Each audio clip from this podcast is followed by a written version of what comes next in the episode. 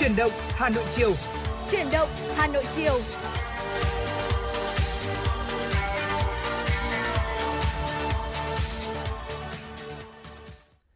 Lời đầu tiên cho phép chuyển động Hà Nội chiều cùng với Tuấn Hiệp và Thu Minh xin được gửi lời chào và lời cảm ơn quý vị thính giả đã dành thời gian quan tâm lắng nghe chương trình của chúng tôi. À, thưa quý vị và tất cả các bạn, chương trình uh, chuyển động Hà Nội buổi chiều được phát sóng trực tiếp từ 16 giờ tới 18 giờ và trong hai tiếng sắp tới sẽ có rất nhiều các tin tức các phần chia sẻ của Tuấn Hiệp và Thu Minh sẽ gửi tới quý vị và các bạn trong buổi chiều ngày hôm nay. Dạ vâng thưa quý vị, Thu Minh rất vui khi lại được tiếp tục đồng hành cùng với cả MC à, Tuấn Hiệp à, và cùng với quý vị thính giả đang lắng nghe chương trình chuyển động Hà Nội chiều. Quý vị thân mến, chương trình của chúng tôi thì đang được phát trực tiếp với chủ đề là tin tức và âm nhạc. Quý vị hãy giữ sóng và tương tác với chúng tôi nhé thông qua số điện thoại đường dây nóng của chương trình là 024 3773 6688. Ngoài ra thì chúng ta có thêm một cách nữa để quý vị có thể dễ dàng tương tác kết nối với chúng tôi hơn, đó chính là thông qua nền tảng mạng xã hội Facebook cùng với fanpage chuyển động Hà Nội FM 96. Ờ, còn những quý vị thính giả nào mà chưa kịp uh, dành thời gian nghe trực tiếp các chương trình chuyển động Hà Nội sáng, trưa và chiều thì có thể là nghe lại chương trình của chúng tôi qua website hà nội tv.vn hoặc qua nền tảng postcard trên ứng dụng iOS. Và uh, thưa quý vị thính giả, uh, hiện tại thời điểm bây giờ là cái thời điểm mà chúng ta uh, vẫn đang phải gồng mình lên dạ. để uh, chống dịch Covid-19 đúng không ạ? Uh, nhưng mà cái việc mà chúng ta uh, hiện tại đang có khá là nhiều F0 được chữa trị khỏi thì cũng ờ, rất là quan tâm tới việc là bảo vệ sức khỏe của mình sau Covid-19. Dạ vâng thưa quý vị và ngay sau đây thì ờ, có lẽ là Thu Minh và Tuấn Hiệp sẽ chia sẻ tới cho quý vị ờ, một vài những cái cách dùng thuốc bổ đông y cho người sau mắc Covid-19 và những cái điều cần lưu ý khi mà chúng ta sử dụng những cái vị thuốc này. Vâng ạ, quý vị thân mến, à, như chúng ta đã biết thì cái yến xào hay còn được gọi là tổ yến thì nhiều người cũng biết rằng đây là đây là một loại thực phẩm quý bổ dưỡng và được dùng để giúp uh, tăng cường uh, cái sức khỏe của mình và ở trong nó thì có hàm lượng protein hòa tan trong nước với uh, rất là nhiều các axit amin thiết yếu uh, các, uh, các loại carbon hydrate rồi muối vô cơ và các loại nguyên tố khác nhau như là natri, kali, magie, kali, phosphor, sắt iốt vân vân. À, các cái hoạt tính sinh học của yến xào thì được uh, báo cáo và cái giá trị dinh dưỡng của tổ yến thì nó được uh, chia sẻ đó chính là uh, chống oxy hóa này, chống virus cúm này, chống đông máu này, rồi thì uh, hoạt động liên kết lectin này, uh, hỗ trợ bảo, bảo vệ thần kinh, cải thiện sức khỏe của các cái bộ phận như là xương, da, mắt uh, và tăng được cái hàm lượng hormone. Dạ vâng ạ. Và y học cổ truyền thì cũng sử dụng yến như là một vị thuốc và thường được kê trong các phương thuốc điều trị các bệnh như là các bệnh hư chứng, tỳ vị, phế, thận, bệnh lao, hen suyễn, ho khan, ho ra máu, suy nhược, cải thiện giọng nói, khó thở, suy nhược cơ thể. Và cho đến nay thì chưa có nghiên cứu nào cụ thể về việc là yến rào có tác dụng phòng chống Covid-19 hay không. Tuy nhiên thì với những mục những công dụng tốt cho sức khỏe của yến rào thì có thể được sử dụng để nâng cao đề kháng, giúp ngăn ngừa tác nhân gây bệnh và phục hồi sức khỏe sau khi mắc Covid-19. À, một uh, loại uh, thực phẩm thứ hai và đây cũng được gọi là một loại thuốc ở trong đông y đó chính là đông trùng hạ thảo thưa quý vị. Dạ. Một số loại nấm thì có những lợi ích sức khỏe giúp cho chúng ta tăng cường cái hệ thống miễn dịch và cải thiện tình trạng cung cấp năng lượng cho bản thân nữa. Và cái nấm chính là dược liệu và thậm chí nó còn được gọi là cái dược liệu quý và có một cái giá trị rất cao về tác dụng y học. À, còn cụ thể với đông trùng hạ thảo thì thực chất thì đây là một loại nấm ký sinh phát triển mạnh từ ấu trùng của côn trùng à, có rất nhiều lợi ích cho sức khỏe. Ví dụ như là à, tăng cường um, năng lượng chống lão hóa đông trùng hạ thảo thì không đưa chúng ta gọi là cải lão hoàn đồng ạ. À, nhưng mà một số nghiên cứu thì có cho thấy rằng là đông trùng hạ thảo có thể giúp bảo vệ và các tế bào và chống lại cái sự lão hóa bằng ờ, cách là bảo vệ các ti thể hoặc là các ờ, cơ quan năng lượng của các tế bào đấy ạ. Và tiềm năng hơn thì um, chúng ta cũng được biết đến rất là nhiều công dụng của đông trùng hạ thảo đó chính là uh, cái tiềm năng chống ung thư. Dạ vâng ạ và loại tiếp theo đó chính là nấm linh chi.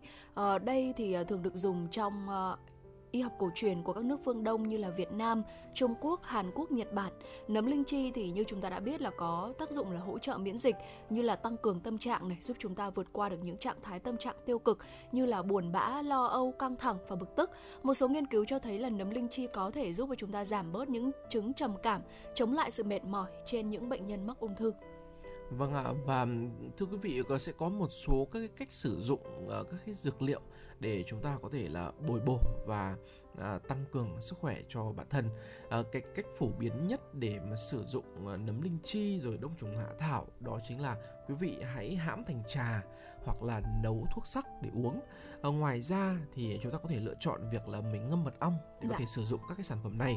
Còn đối với cái uh, sản phẩm đầu tiên đấy chính là yến xào đấy tổ yến đấy ạ thì cái nó là cũng là một một cái món ăn rất là phổ biến là đó chính là yến trưng mà chúng ta hay lựa chọn cùng trưng cùng với đường phèn này rồi uh, táo đỏ hoặc là chúng ta cũng có thể nấu chè yến hoặc là súp yến uh, ngoài ra thì có thể sử dụng các cái vị thuốc này để có thể là nâng cao sức khỏe giúp để phòng các cái bệnh cũng như là dùng khi mà Ờ, chúng ta mắc bệnh để mà hỗ trợ cải thiện ừ, uh, các cái dạ. triệu chứng và sau khi uh, mắc bệnh để cho uh, cơ thể của chúng ta mau chóng uh, phục hồi lại cái sức khỏe tốt nhất. Dạ vâng ạ. Vậy thì uh, về một số những lưu ý khi mà chúng ta dùng các vị thuốc bổ thì sao ạ? Vâng. Uh, các vị thuốc yến xào, đông trùng hạ thảo, nấm linh chi thì về cơ bản là lành tính, chỉ cần lựa chọn sản phẩm đảm bảo chất lượng rõ nguồn gốc xuất xứ là có thể yên tâm sử dụng và để bồi bổ thì cần sử dụng đúng liều khuyến cáo của nhà sản xuất hoặc là của thầy thuốc tư vấn. Người dùng không nên lạm dụng, dùng quá liều vừa tốn kém này lại vừa có thể gặp phải những tác dụng không mong muốn nữa. Vâng. Trẻ em dưới 7 tuổi, phụ nữ có thai và cho con bú, người mắc bệnh tự miễn, người trước khi phẫu thuật hoặc là vừa trải qua phẫu thuật suy gan suy thận thì không nên tự ý sử dụng dược liệu hay là thuốc bổ, cần có sự tư vấn của bác sĩ về loại dùng cũng như là liều dùng.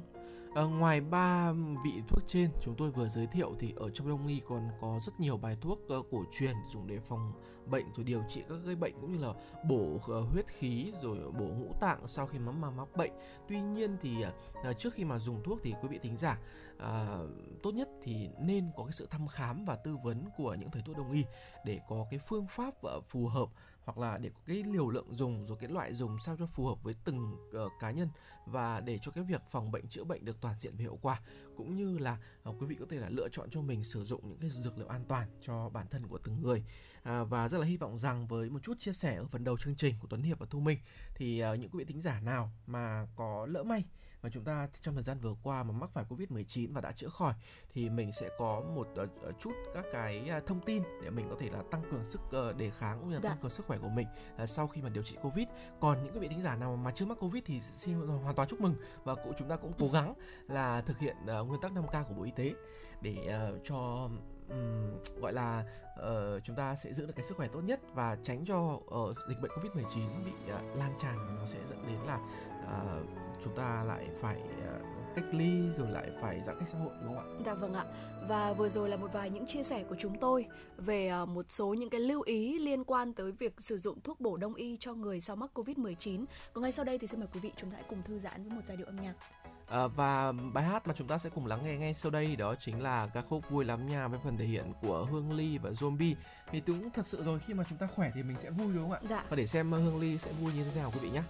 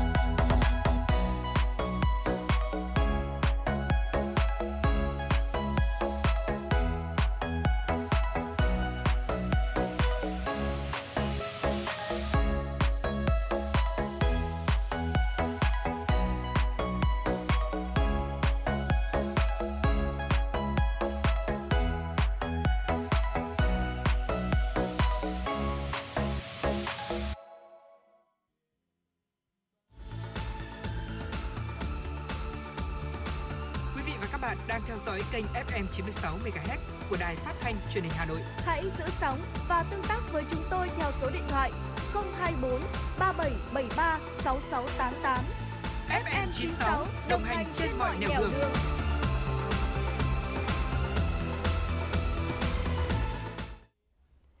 Thưa quý vị và các bạn, ngay sau đây thì Thu Minh và Tuấn Hiệp xin được gửi tới cho quý vị và các bạn những tin tức đáng quan tâm. Việt Nam sẽ chuyển từ kiểm soát số ca nhiễm COVID-19 mới sang kiểm soát ca nhập viện có nguy cơ cao, rất cao và ca tử vong.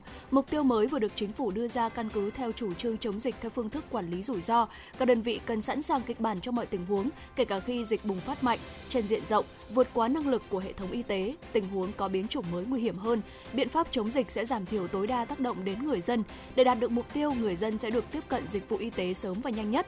Tất cả người nhiễm COVID-19 chuyển nặng, nguy kịch đều được chăm sóc điều trị. Nhóm dễ tổn thương như người cao tuổi có bệnh nền, người khuyết tật, phụ nữ mang thai, trẻ mồ côi cũng được tiếp cận dịch vụ y tế. Liên quan đến việc tiêm vaccine phòng COVID-19 mũi thứ tư, Việt Nam đã nghiên cứu tham khảo kinh nghiệm quốc tế, khuyến cáo của Tổ chức Y tế Thế giới WHO. Các chuyên gia cho rằng mũi thứ tư này cần ưu tiên cho nhóm người có nguy cơ cao, suy giảm miễn dịch, có bệnh nền, người cao tuổi, vì đây là nhóm dễ trở nặng, nguy cơ tử vong cao khi mắc COVID-19. Những nhóm còn lại đã được bảo vệ ở mũi tiêm thứ ba, mũi thứ tư chưa nên tiêm đại trà. Thưa quý vị, trên 500 trường mầm non tư thục phải giải thể do tác động của đại dịch. Đây là thông tin bà Ngô Thị Minh, Thứ trưởng Bộ Giáo dục Đào tạo cho biết tại phiên giải trình với Quốc hội về việc tổ chức dạy học trong bối cảnh đại dịch Covid-19. Theo thống kê của Sở Giáo dục và Đào tạo Hà Nội, thành phố hiện có hơn 1.000 cơ sở giáo dục mầm non với hơn 500.000 trẻ theo học. Trong đó, trẻ em theo học tại các cơ sở giáo dục mầm non độc lập thuộc loại hình dân lập, tư thục chiếm 30%. Khi các cơ sở mầm non tư thục trao đảo vì dịch thì sẽ có nhiều trẻ gặp nguy cơ thiếu chỗ học. Còn đối với các địa phương, trong đó có thủ đô Hà Nội, khi bậc học mầm non vẫn chưa có ngày trở lại trường, nhiều trường nhất là các trường tư thục phải cầm cự đến thời điểm hiện tại là đã là quá sức, thậm chí có trường đã không thể cầm cự đến ngày mở cửa trở lại. Còn nếu mở thì trồng chất những khó khăn bởi nếu không có một lộ trình thì mọi vấn đề về nguồn lực, về quy trình phòng dịch và cả sự dè dặt của phụ huynh học sinh sẽ khiến cho việc mở cửa trở lại rất khó khăn. Trong khi đó, tại thành phố Hồ Chí Minh, theo số liệu thống kê từ Sở Giáo dục và Đào tạo thành phố, đại dịch Covid-19 đã lấy mất của thành phố khoảng 22 trường mầm non và hơn 90 nhóm lớp mầm non phần lớp các trường mầm non phải đóng cửa là vì gánh nặng chi phí thuê mặt bằng và đội ngũ giáo viên tan rã do không có trẻ đến trường. Bậc học mầm non phải nghỉ dịch lâu nhất, gặp khó khăn nhất khi phòng dịch cho trẻ và còn bộn bề vướng mắc để có thể phục hồi hoạt động. Ngoài khó khăn về uh, kinh phí thì thiếu thốn nhân lực cũng đang là một khó khăn lớn. Có trường mầm non trước đây có 15 nhân viên nuôi dưỡng thì nay chỉ còn có 3 nhân viên, dẫn đến các giáo viên phải tăng gấp đôi công việc, đặc biệt là giờ bán chú, sau khi cho trẻ ăn thì lại vừa cho trẻ ngủ và vừa dọn dẹp.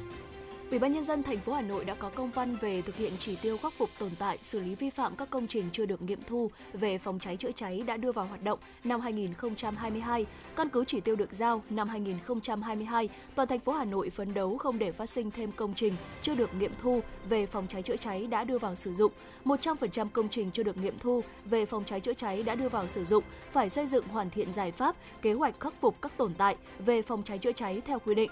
Trong đó tối thiểu 30% công trình được cấp văn bản chấp thuận kết quả nghiệm thu về phòng cháy chữa cháy trong năm 2022.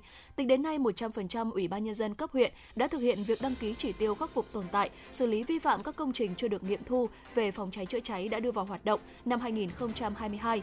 Tuy nhiên, qua xem xét, Ủy ban nhân dân thành phố nhận thấy chỉ tiêu đăng ký chưa đáp ứng được yêu cầu tối thiểu 30% công trình được cấp văn bản chấp thuận kết quả nghiệm thu về phòng cháy chữa cháy. Để hoàn thành các chỉ tiêu trên, Ủy ban nhân dân các quận, huyện, thị xã khẩn trương giả soát, tiếp tục chỉ đạo thực hiện các nhiệm vụ được phân công tại kế hoạch của Ủy ban nhân dân thành phố, đồng thời chỉ đạo thực hiện hoàn thành chỉ tiêu kéo giảm số công trình chưa được nghiệm thu về phòng cháy chữa cháy đưa vào hoạt động trên địa bàn, bảo đảm trong năm 2022 có tối thiểu 30% công trình vi phạm trên địa bàn từng quận, huyện, thị xã phải được cấp văn bản chấp thuận kết quả nghiệm thu về phòng cháy chữa cháy. Thưa quý vị, kể từ tối nay ngày 18 tháng 3, thành phố Hà Nội mở cửa trở lại phố đi bộ quanh Hồ Hoàn Kiếm và khu vực phố cổ. Không quá đông đúc, khoảng cách giữa các gian hàng rộng hơn. À, khi đến các nhà hàng, quán ăn thì giờ đây du khách sẽ cần tuân thủ một số các biện pháp phòng dịch. Tuy nhiên thì chỉ cần được tận hưởng một Hà Nội về đêm, du khách cũng không thấy ngần ngại khi với những thói quen mới. Sau hơn 2 ngày phố đêm được hoạt động trở lại, lượng khách đến đây ở mức là 3 phần 10 so với trước. À, mức tăng vừa phải cũng là phù hợp với kịch bản kiểm soát dịch bệnh của quận Hoàn Kiếm. Theo ông Phạm Tuấn Long, Chủ tịch Ủy ban dân quận Hoàn Kiếm, Hà Nội cho biết, qua thực tế tuyên truyền và kiểm tra, chúng tôi thấy ý thức của người dân đến với các nhà hàng rất tốt. Biến chủng Omicron mới rất nhanh nên ý thức của người dân là rất quan trọng. Và cuối tuần này sẽ là một dịp đặc biệt. Ở cuối tuần đầu tiên sau một năm đã tắt đèn thì khu phố đêm nổi tiếng của Hà Nội sẽ sáng đèn trở lại với cái nhịp sống về đêm rất là nhộn nhịp. Dạ vâng thưa quý vị, vừa rồi là những uh, tin tức mà phóng viên của chương trình thực hiện và gửi về cho chương trình của chúng tôi ngày hôm nay. Còn uh, ngay sau đây thì uh, có lẽ là chúng ta sẽ cùng chuyển sang một nội dung, một điểm đến mà Thu Minh nghĩ rằng là sẽ rất là thú vị đối với tất cả mọi người. Đó chính là tuyệt phẩm cầu hôn Phú Quốc.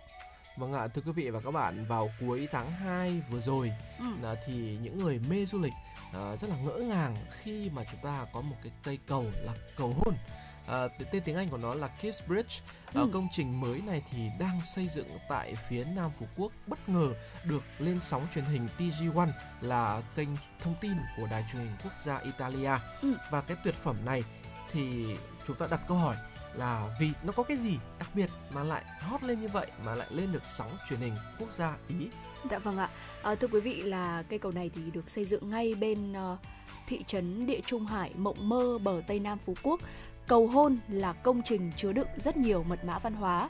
Ý tưởng cây cầu này thì bắt nguồn từ ờ, mối tình huyền thoại giữa chàng Ngưu Lang và nàng chức nữ của Việt Nam. Bên cạnh đó thì với việc là uh, tác phẩm có 102 của tập đoàn Sun Group và đơn vị thiết kế Italia hàng đầu thế giới Accia Asocati, cầu hôn còn mang ý nghĩa là ADN của nước Ý. Uh, khi mà chúng ta nhắc tới cầu hôn thì ừ. thường nghĩ tới đây là một động từ đúng không ạ? Dạ vâng. Là chúng ta sẽ đi cầu hôn, ừ. là người nam cầu hôn người nữ hoặc ngược lại. Nhưng mà đây là cây cầu mang tên là hôn nên là chúng ta gọi là dạ. cầu hôn. Uh, cầu hôn thì cũng gợi lên những cái xúc cảm về một cái bản bi ca là một mối tình trong vắt uh, giữa chàng Romeo và nàng Juliet. Dạ. Bởi thế mà nổi bật ở trên nền xanh biếc ngọc ngà của đảo ngọc thì cầu hôn uh, tạc vào không gian uh, một cái chỉ dấu vĩnh hằng dẫn lối cho những người yêu thương lại có thể gặp nhau trong một cái nỗi nhớ và được biết thì đây cũng là một công trình đầu tiên của Việt Nam uh, của kiến trúc sư tài năng Marocco Casamonti. Uh, đây là đại sứ Italian Design Day 2020 là cha đẻ của chiếc cầu hôn à, ông cũng giữ cái vai trò là tổng biên tập của tạp chí quốc tế về kiến trúc AREA là giáo sư môn thiết kế kiến trúc và đô thị tại uh, khoa kiến trúc của đại học uh, Geona và là người đồng sáng lập ra uh, Asia uh, Associati. Dạ vâng thưa quý vị, à, cầu hôn hay là có tên tiếng Anh là Chris uh, Chris uh, Kiss Bridge bao gồm là hai nhánh độc lập, mỗi nhánh thì dài 400 mét tựa như là một dải lụa mềm vươn mình ra giữa muôn trùng khơi. Thế nhưng mà điểm đặc biệt nhất đấy là hai nhánh này thì lại gặp nhau ở lưng chừng trời và cách nhau khoảng 50 cm, một khoảng cách vừa đủ cho hai người chạm được vào nhau trao nụ hôn, thế nhưng mà không vượt qua ranh giới. Con người ở điểm chạm của tình yêu này hóa thành một cây cầu nhân tạo đặc biệt, kết nối và hoàn thiện cho cầu hôn, vượt qua những định nghĩa thông thường, cầu hôn đã trở thành cây cầu của tình yêu và của những giấc mơ trọn vẹn nhất. À, về xây dựng của mặt cầu này thì mặt cầu và đường dạo có thể phục vụ cho khoảng 10.000 người cùng một lúc và ừ. đặc biệt là tổng khối lượng thép ước tính để xây dựng uh, nó lên tới khoảng 5.000 tấn và nếu là một phép tính so sánh thì cái khối lượng thép sẽ bằng là một nửa tháp Eiffel tại Pháp à, hai uh, đầu mũi của cầu hôn thì có uh, vượt nhịp con son. À, dạng thiết kế cầu theo phương ngang và chỉ cố định ở một đầu và một đầu thì được nâng lên tự do. Dạ. lên đến là 25 mét là đây là một kỷ lục chưa từng có tiền lệ của một cây cầu đi bộ ở trên biển và đây thì là một uh, thử thách không nhỏ đối với đội ngũ kết cấu sư uh, một uh, cái công trình mà vẻ đẹp của nó được tạo nên từ sức mạnh và kỹ thuật công nghệ. Dạ vâng ạ. Có lẽ bởi vậy mà kiến trúc sư trưởng Marco Casamonti đã khẳng định rằng là vượt trên công năng của một cây cầu thông thường thì đây là một công trình của giấc mơ đúng thật là một công trình của giấc mơ đúng không ạ vâng. bởi vì uh, nó rất là đẹp và có lẽ là nó đưa tới cho chúng ta nhiều những cái viễn cảnh về tương lai uh, với cái sự lãng mạn hơn và một trong những cái điểm đặc biệt nhất của công trình đấy là các kỹ sư kiến trúc đã khéo léo tính toán để nút chạm của cây cầu cũng chính là điểm đón hoàng hôn ở trên đại dương. Wow, dạ, vâng tuyệt vời đúng không ạ? Nếu mà ai mà thích sống ảo đúng không ạ? dạ. Sẽ lựa chọn vào đúng cái thời điểm đó để trao nhau một nụ hôn và giữ lại cái khoảnh khắc tôi ừ. nghĩ thật, thật thật sự là tuyệt vời. Dạ. Và lúc này thì mặt trời sẽ từ từ hạ xuống hiện hữu chính giữa ở cầu và rơi đúng vào cái khoảng trống 50 cm này của hai cánh cung lớn trước khi mà chìm xuống đáy biển. Du khách sẽ được chứng kiến khoảnh khắc đặc biệt hoàn hảo này trong khoảng 7 ngày cuối năm, tức là từ Giáng sinh cho đến ngày mùng 1 tháng 1 dương lịch. Vâng. Hiện tượng độc đáo và kỳ thú ấy đã tạo nên một trong những trải nghiệm không thể lặp lại ở bất kỳ một nơi đâu trên thế giới. Vâng quý vị và các bạn thân mến, uh, Asia Associati là gã khổng lồ trong ngành thiết kế thế giới mà uh, Sun Group đã lựa chọn hợp tác cũng là cái đơn vị tạo nên rất là nhiều các công trình nổi tiếng ở trên thế giới. Ví dụ như là uh, nhà máy sản xuất rượu vang uh, Antinori ở tại Ý hoặc là trung tâm triển lãm nho ở Diên Khánh của Bắc Kinh Trung Quốc. Uh, dù sau uh, ra đời ra đời sau đấy nhưng cái cầu hôn lại được coi như là con cưng của uh, cái người kiến trúc sư Macro Casamonti khi mà ông đã phải mất tới 2 năm để có thể là uh, lên ý tưởng cũng như là lên cái thiết kế cho cái cây cầu này à, và dự kiến thì tới cuối năm nay năm 2022 thì công trình sẽ được hoàn thiện ừ. và đưa vào sử dụng và nó cũng chính là cái uh, dịp trong khoảng uh, 7 ngày cuối năm để chúng ta có thể là uh, chứng kiến cái, cái khoảnh khắc đẹp nhất là khoảnh khắc uh, như chúng tôi đã chia sẻ. Dạ vâng. Dạ vâng thưa quý vị, à, đây là một kiến trúc độc bản kết tinh trong mình rất là nhiều uh, tầng văn hóa. Và việc cầu hôn thì được truyền thông quốc tế quan tâm và đánh giá cao ngay từ khi mà còn chưa ra mắt không có gì là khó hiểu.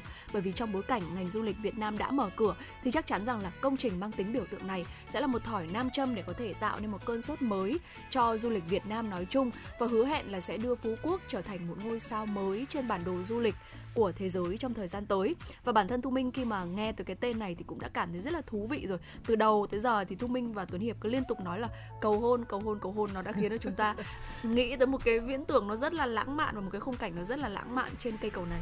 Vâng nhưng mà thật sự ấy, thì uh, khi tại tôi thấy rằng nó đặc biệt quá Thu Minh ạ. Dạ. bởi vì đặc biệt như vậy nhá thành ra là rất là là là dễ bị phát hiện khi mà chẳng may nếu mà có một uh, cặp đôi nào đó ừ, muốn dạ. cầu hôn nhau đúng không ạ ừ, chẳng dạ. may đưa nhau đến đây là thôi biết rồi là định là làm gì rồi thì thành ra là tự nhiên nó mất đi cái sự bất ngờ nhưng mà ừ. nếu mà um, uh, khi mà cầu hôn mà được chính thức đưa vào hoạt động thì tôi nghĩ rằng là, là không chỉ có du khách quốc tế đâu dạ. mà ngay cả những người Việt Nam chúng ta những uh, bạn trẻ hoặc tôi nghĩ rằng có thể là rất là nhiều tầng lớp trong xã hội ừ. yêu thích cái sự uh, trải nghiệm mà nhất là những cái trải nghiệm mới như là cái chiếc cầu hôn này dạ, vâng. có thể lựa chọn đây là một điểm đến du lịch trong thời gian tới sau khi ngày 15 tháng 3 vừa rồi chúng ta đã mở cửa cho du lịch. Dạ vâng ạ. Và vừa rồi thì Thu Minh và Tuấn Hiệp chúng ta uh, chúng tôi đã vừa đưa quý vị đến với một uh, tuyệt phẩm mang tên là cầu hôn ở Phú Quốc và mong rằng là khi mà uh, cây cầu này chính thức được đưa vào để chúng ta có thể đến tham quan thì uh, tôi nghĩ rằng là Thu Minh và Tuấn Hiệp mong mong rằng là sẽ được quay trở lại để có thể tiếp tục uh, trò chuyện với quý vị nhiều hơn nữa. Còn ngay sau đây thì có lẽ là sẽ tiếp tục với dòng cảm xúc uh, cầu hôn đi ạ. Về tình yêu chúng ta sẽ cùng vâng đến à. với một ca khúc mang tên là Tình đầu với sự thể hiện của ca sĩ Tăng Duy Tân. Mà giờ nào phôi phai quá vội để cho mối tình đầu tan vỡ chôn giấu trong từng giấc mơ khi còn có.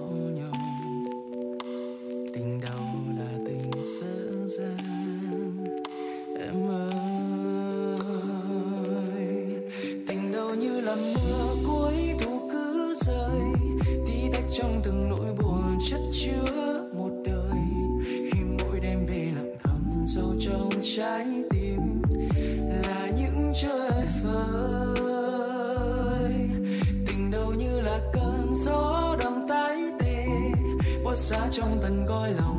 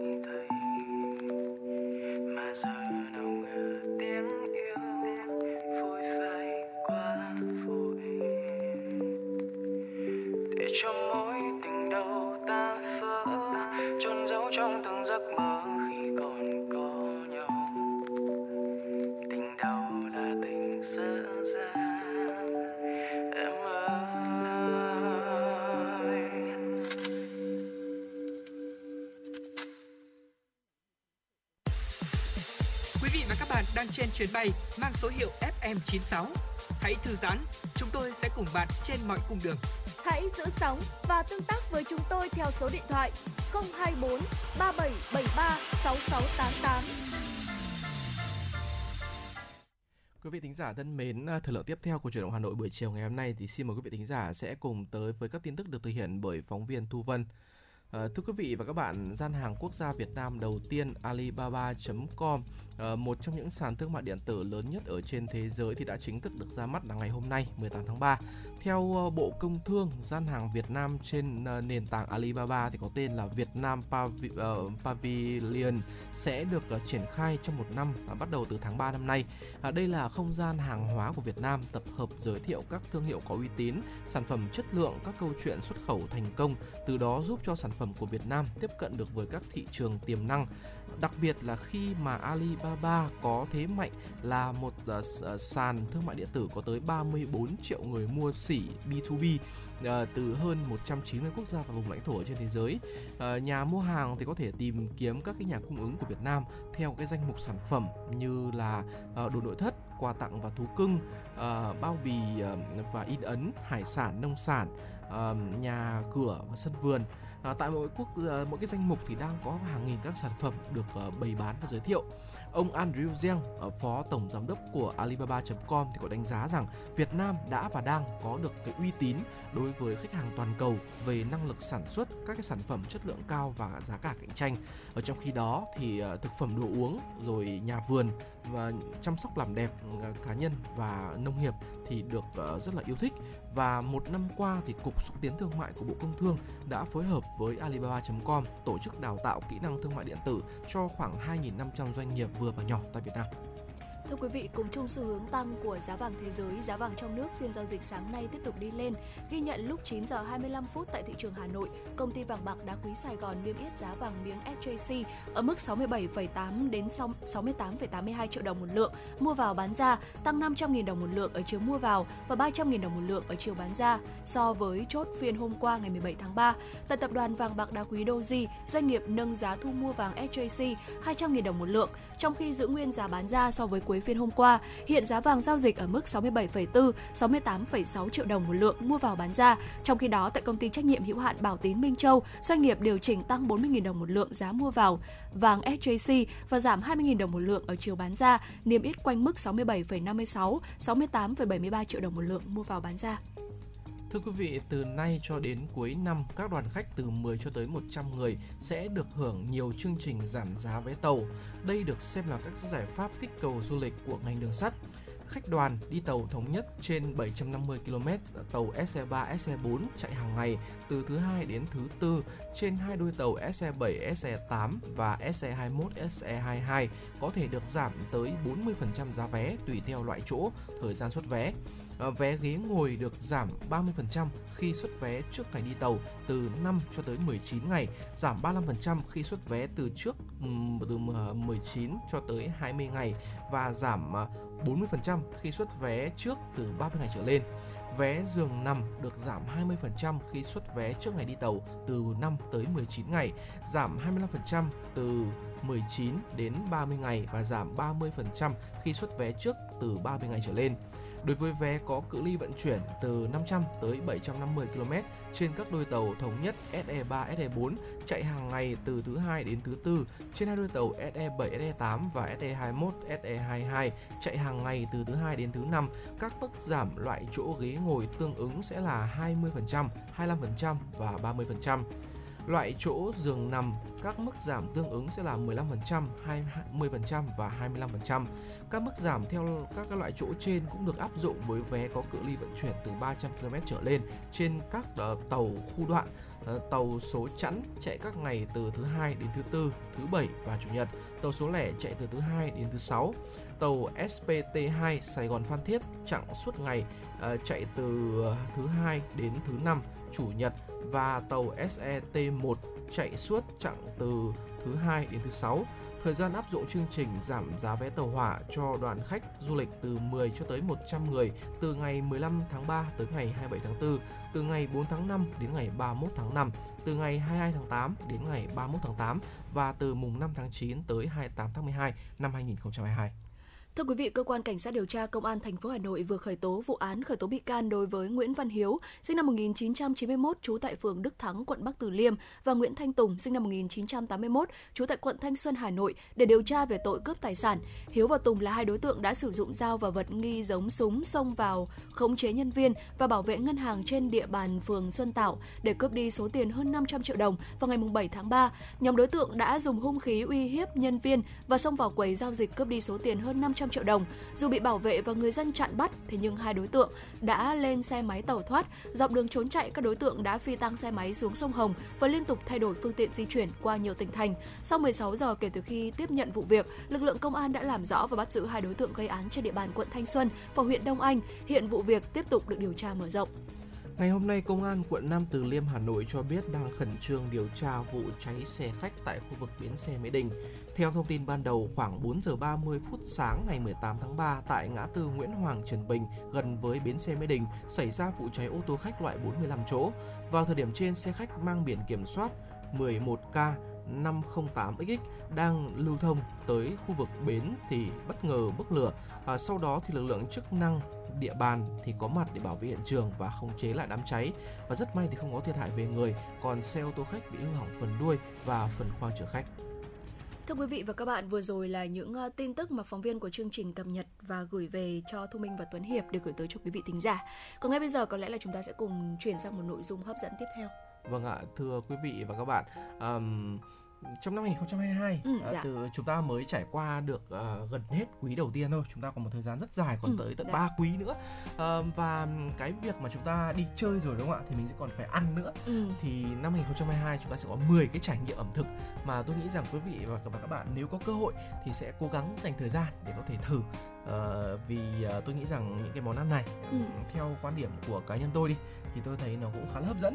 Còn tôi sẽ chia sẻ tới tất cả quý vị thính giả nếu như quý vị thính giả nào mà cảm thấy phù hợp thì có thể là lựa chọn để mà thưởng thức để mà có cái trải nghiệm ẩm thực uh, thú vị nhất trong năm 2022 nhé uh, thưa quý vị và các bạn uh, vừa qua thì uh, Lonely Planet đã vừa đã chọn ra những cái trải nghiệm ẩm thực dành cho các du khách mà muốn uh, trải nghiệm các món ăn ở trên toàn thế giới. Uh, thì uh, món ăn đầu tiên đó chính là một uh, món ăn tới từ đất nước ở Tây Ban Nha là món ăn pinstot ở San Sebastian. Uh, những cái miếng bánh uh, này thì nó được dùng kèm với các cái đồ uống ở quán bar trên khắp các đường phố San Sebastian. Với cái kết cấu khởi đầu là một cái bánh kẹp nhỏ nhưng mà cái phần nhân của nó thì tùy thuộc vào khẩu vị của từng người. Dạ. nó không cố định. Thì cái bánh này nó có rất là nhiều cái dạng thưởng thức từ cái nguyên liệu truyền thống ở trên bánh mì cho tới những cái phiên bản ẩm thực cao cấp và sáng tạo ờ, thì cái cái nhân đó quý vị thích ăn gì thì có thể là sử dụng Dạ vâng thưa quý vị, ở món tiếp theo thì Thu Minh nghĩ rằng là sẽ có lẽ là quen thuộc hơn với một số người, đó chính là cà ri laksa ở Kuala Lumpur ở Malaysia. Tại những khu trung tâm ăn uống nằm nép mình ở dưới bóng cao ốc hay là ở ngõ uh, Madras ở cuối phố Peltaling thì chúng ta sẽ được thưởng thức món cà ri độc đáo này. Những gia vị như là uh, nghệ tươi này, giềng nếp này, bột ớt này, hạt thầu dầu và mắm tôm Malaysia được cho vào cà ri thêm nước cốt dừa thì tạo ra màu cam sáng nổi bật. Uh, mì gạo mảnh hoặc là mì trứng thì được cho vào bát cùng gà xé, tôm vàng, uh, tôm này, váng đậu, giá, thêm chút ớt, bạc hà và chút chanh, tạo ra một trải nghiệm ẩm thực khó có nơi nào có được. À, với những uh, chị em ừ. uh, mà sợ bị tăng cân do ăn nhiều, do trải nghiệm nhiều thưởng thức uh, cũng sợ ảnh hưởng tới sức khỏe bởi cái món ăn chiên rán ừ. không lành mạnh thì sushi của những bậc thầy ở Tokyo Nhật Bản thì sẽ là một lựa chọn dành cho các chị em nhé. À, nếu như là Suki Yabashi Zero hay là Sushi Saito đã quá đông đúc rồi thì ở thành phố Tokyo sẽ vẫn còn vô vàn các lựa chọn tuyệt vời dành cho tất cả mọi người. Ví dụ như là Manten Sushi Marunochi hay là Juzo Sushi nữa và phần lớn các cái đầu bếp sushi cao cấp thì sẽ làm À, các cái món ăn theo cái phong cách là omakase có nghĩa là tự chọn và uh, phục vụ bạn cái loại mà họ sẽ cảm thấy rằng là phù hợp cái thực khách ngồi trước mặt họ. Dạ. và tất cả các quý vị thính giả các chị em phụ nữ đừng quên cái tìm hiểu cách ăn sushi trước khi đến với các cái nhà hàng Nhật này nhé. Dạ vâng thưa quý vị món ăn tiếp theo đó chính là sườn bò ở Texas Mỹ. À, người dân Texas thì nổi tiếng chúng ta đã biết nổi tiếng với những cái loại thịt nướng rất là ngon.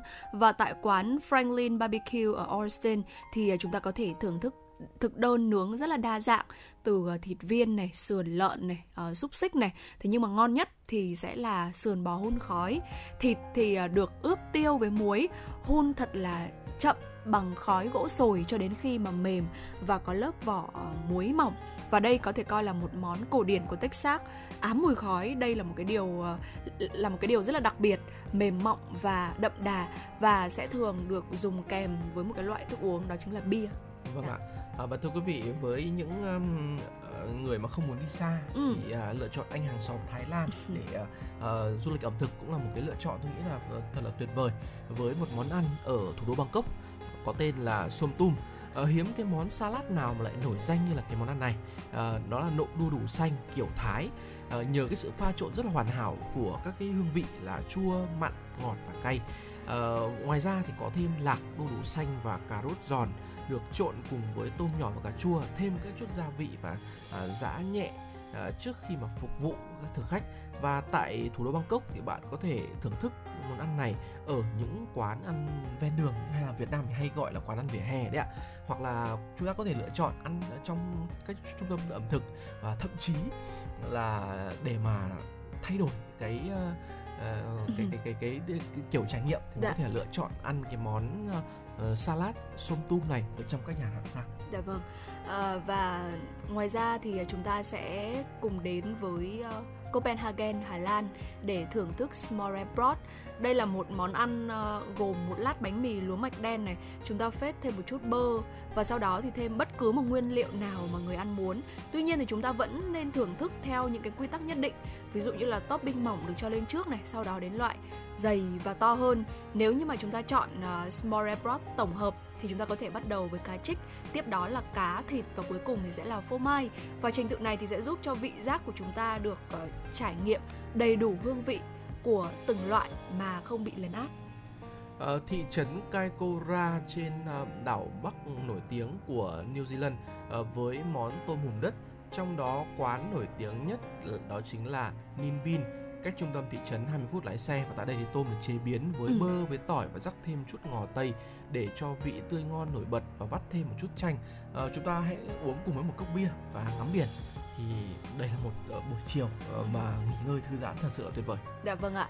Và món ăn tiếp theo thì tôi minh thấy rằng là rất là quen thuộc rồi, đó chính là bibimbap hay ở Việt Nam thì họ gọi là cơm trộn cơm trộn Hàn Quốc đấy ạ. Vâng ạ. Thì uh, món ăn này thì có lẽ là không cần phải uh, giới thiệu quá nhiều, nó sẽ gồm thịt bò này, rau củ được làm chín và bày trên một mâm cơm nóng, thêm sốt ớt cay và xì dầu umani, thêm một quả trứng sống hoặc là trứng ốp. Và khi mà chúng ta nhìn cái bát cơm trộn Hàn Quốc đấy ạ thì chúng ta sẽ thấy là nó được uh, sắp xếp theo các cái tầng. Và thu minh có một người bạn hàn quốc và bạn ấy có nói với tôi rằng là tất cả những cái thứ ở trong cái bát cơm đấy á thì chúng ta nên ăn hết. Bởi vì là nó có cái sự bổ sung và nó đem đem tới cái sự cân bằng cho cơ thể của chúng ta từ bên trong đó ví dụ như là màu đỏ của ớt này thì tượng trưng cho tim rau xanh là cho gan trứng vàng cho dạ dày. Màu đen hoặc là các nguyên liệu màu thẫm thì là sẽ cho thận và cơm trắng thì là sẽ cho phổi. Và chúng ta nên ăn uh, thậm chí là chúng ta nên ăn theo ờ, từng tầng ấy ạ.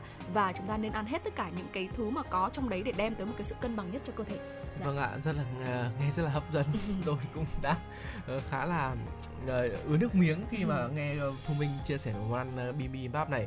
À, còn ngoài ra quý vị có thể là lựa chọn uh, tới Ý để chúng ta thưởng thức pizza hoặc là dạ. tới Hồng Kông Trung Quốc để thưởng thức uh, dim sum thì vừa rồi đã là 10 cái, các cái trải nghiệm ẩm thực uh, chúng tôi Tuấn Hiệp và Thu Minh đã chia sẻ tới quý vị và các bạn và hy vọng rằng uh, sau khi mà chúng ta đã mở cửa du lịch rồi và dạ. có thời gian rồi dịch bệnh bớt đi rồi thì mình sẽ cùng nhau đi du lịch và uh, thưởng thức các món ăn ngon. Dạ vâng thưa quý vị. Và ngay bây giờ thì có lẽ là chúng ta sẽ cùng uh, thư giãn với một giai điệu âm nhạc. Ca khúc Gieo quẻ đến từ giọng ca của Hoàng Thúy Linh và Đen Vâu. Thầy ơi cho con một quẻ xem mỗi đầu năm. Con xin chắp tay nguyện cầu cung kính thành tâm. Năm nay kinh tế thế nào? Bao nhiêu đồng giá đồng vào? Công danh sự nghiệp ra sao? Cho con biết ngay đi nào. Chỉ riêng tình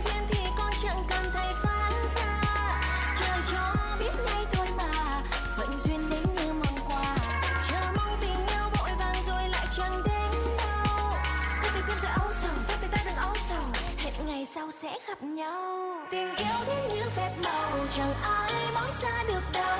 Gặp nhau có duyên không hẹn, tự nhiên ý hợp tâm đau. Người ta ép mơ ép giàu, nào ai ép duyên được đâu tình yêu đến không mong cầu, rồi mai có khi y dài lâu.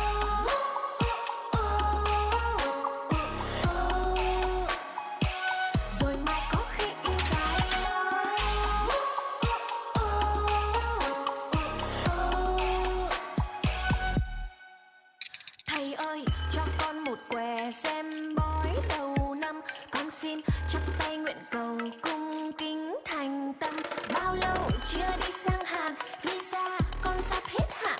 Có đứa bạn nào đâm ngang, Nên mua đất hay mua vàng? Chỉ riêng tình riêng thì con chẳng cần thầy phán ra. Trời cho biết ngay thôi mà Phận duyên đến như món quà. Chờ mong tình yêu vội vàng rồi lại chẳng đến đâu. Cứ tìm kiếm sự âu sầu, cứ cả ta đừng âu sầu. Hẹn ngày sau sẽ gặp nhau. Tình yêu đến như phép màu, chẳng ai ra được đâu gặp nhau có duyên không hẹn tự nhiên. Ý hợp tâm đầu người ta ép mơ ép giàu nào ai ép duyên được đâu tình yêu đến không mong cầu. Rồi mai có khi ý dài lâu.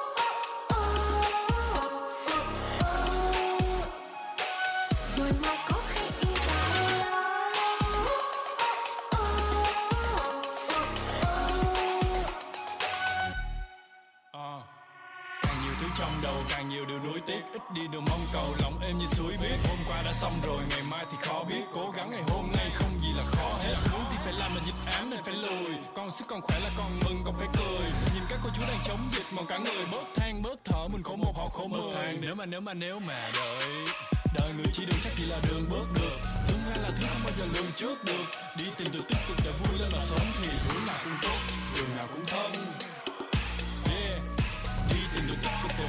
sống Thì hướng nào cũng tốt, đường nào cũng thông. Rồi mai có khi dài lâu.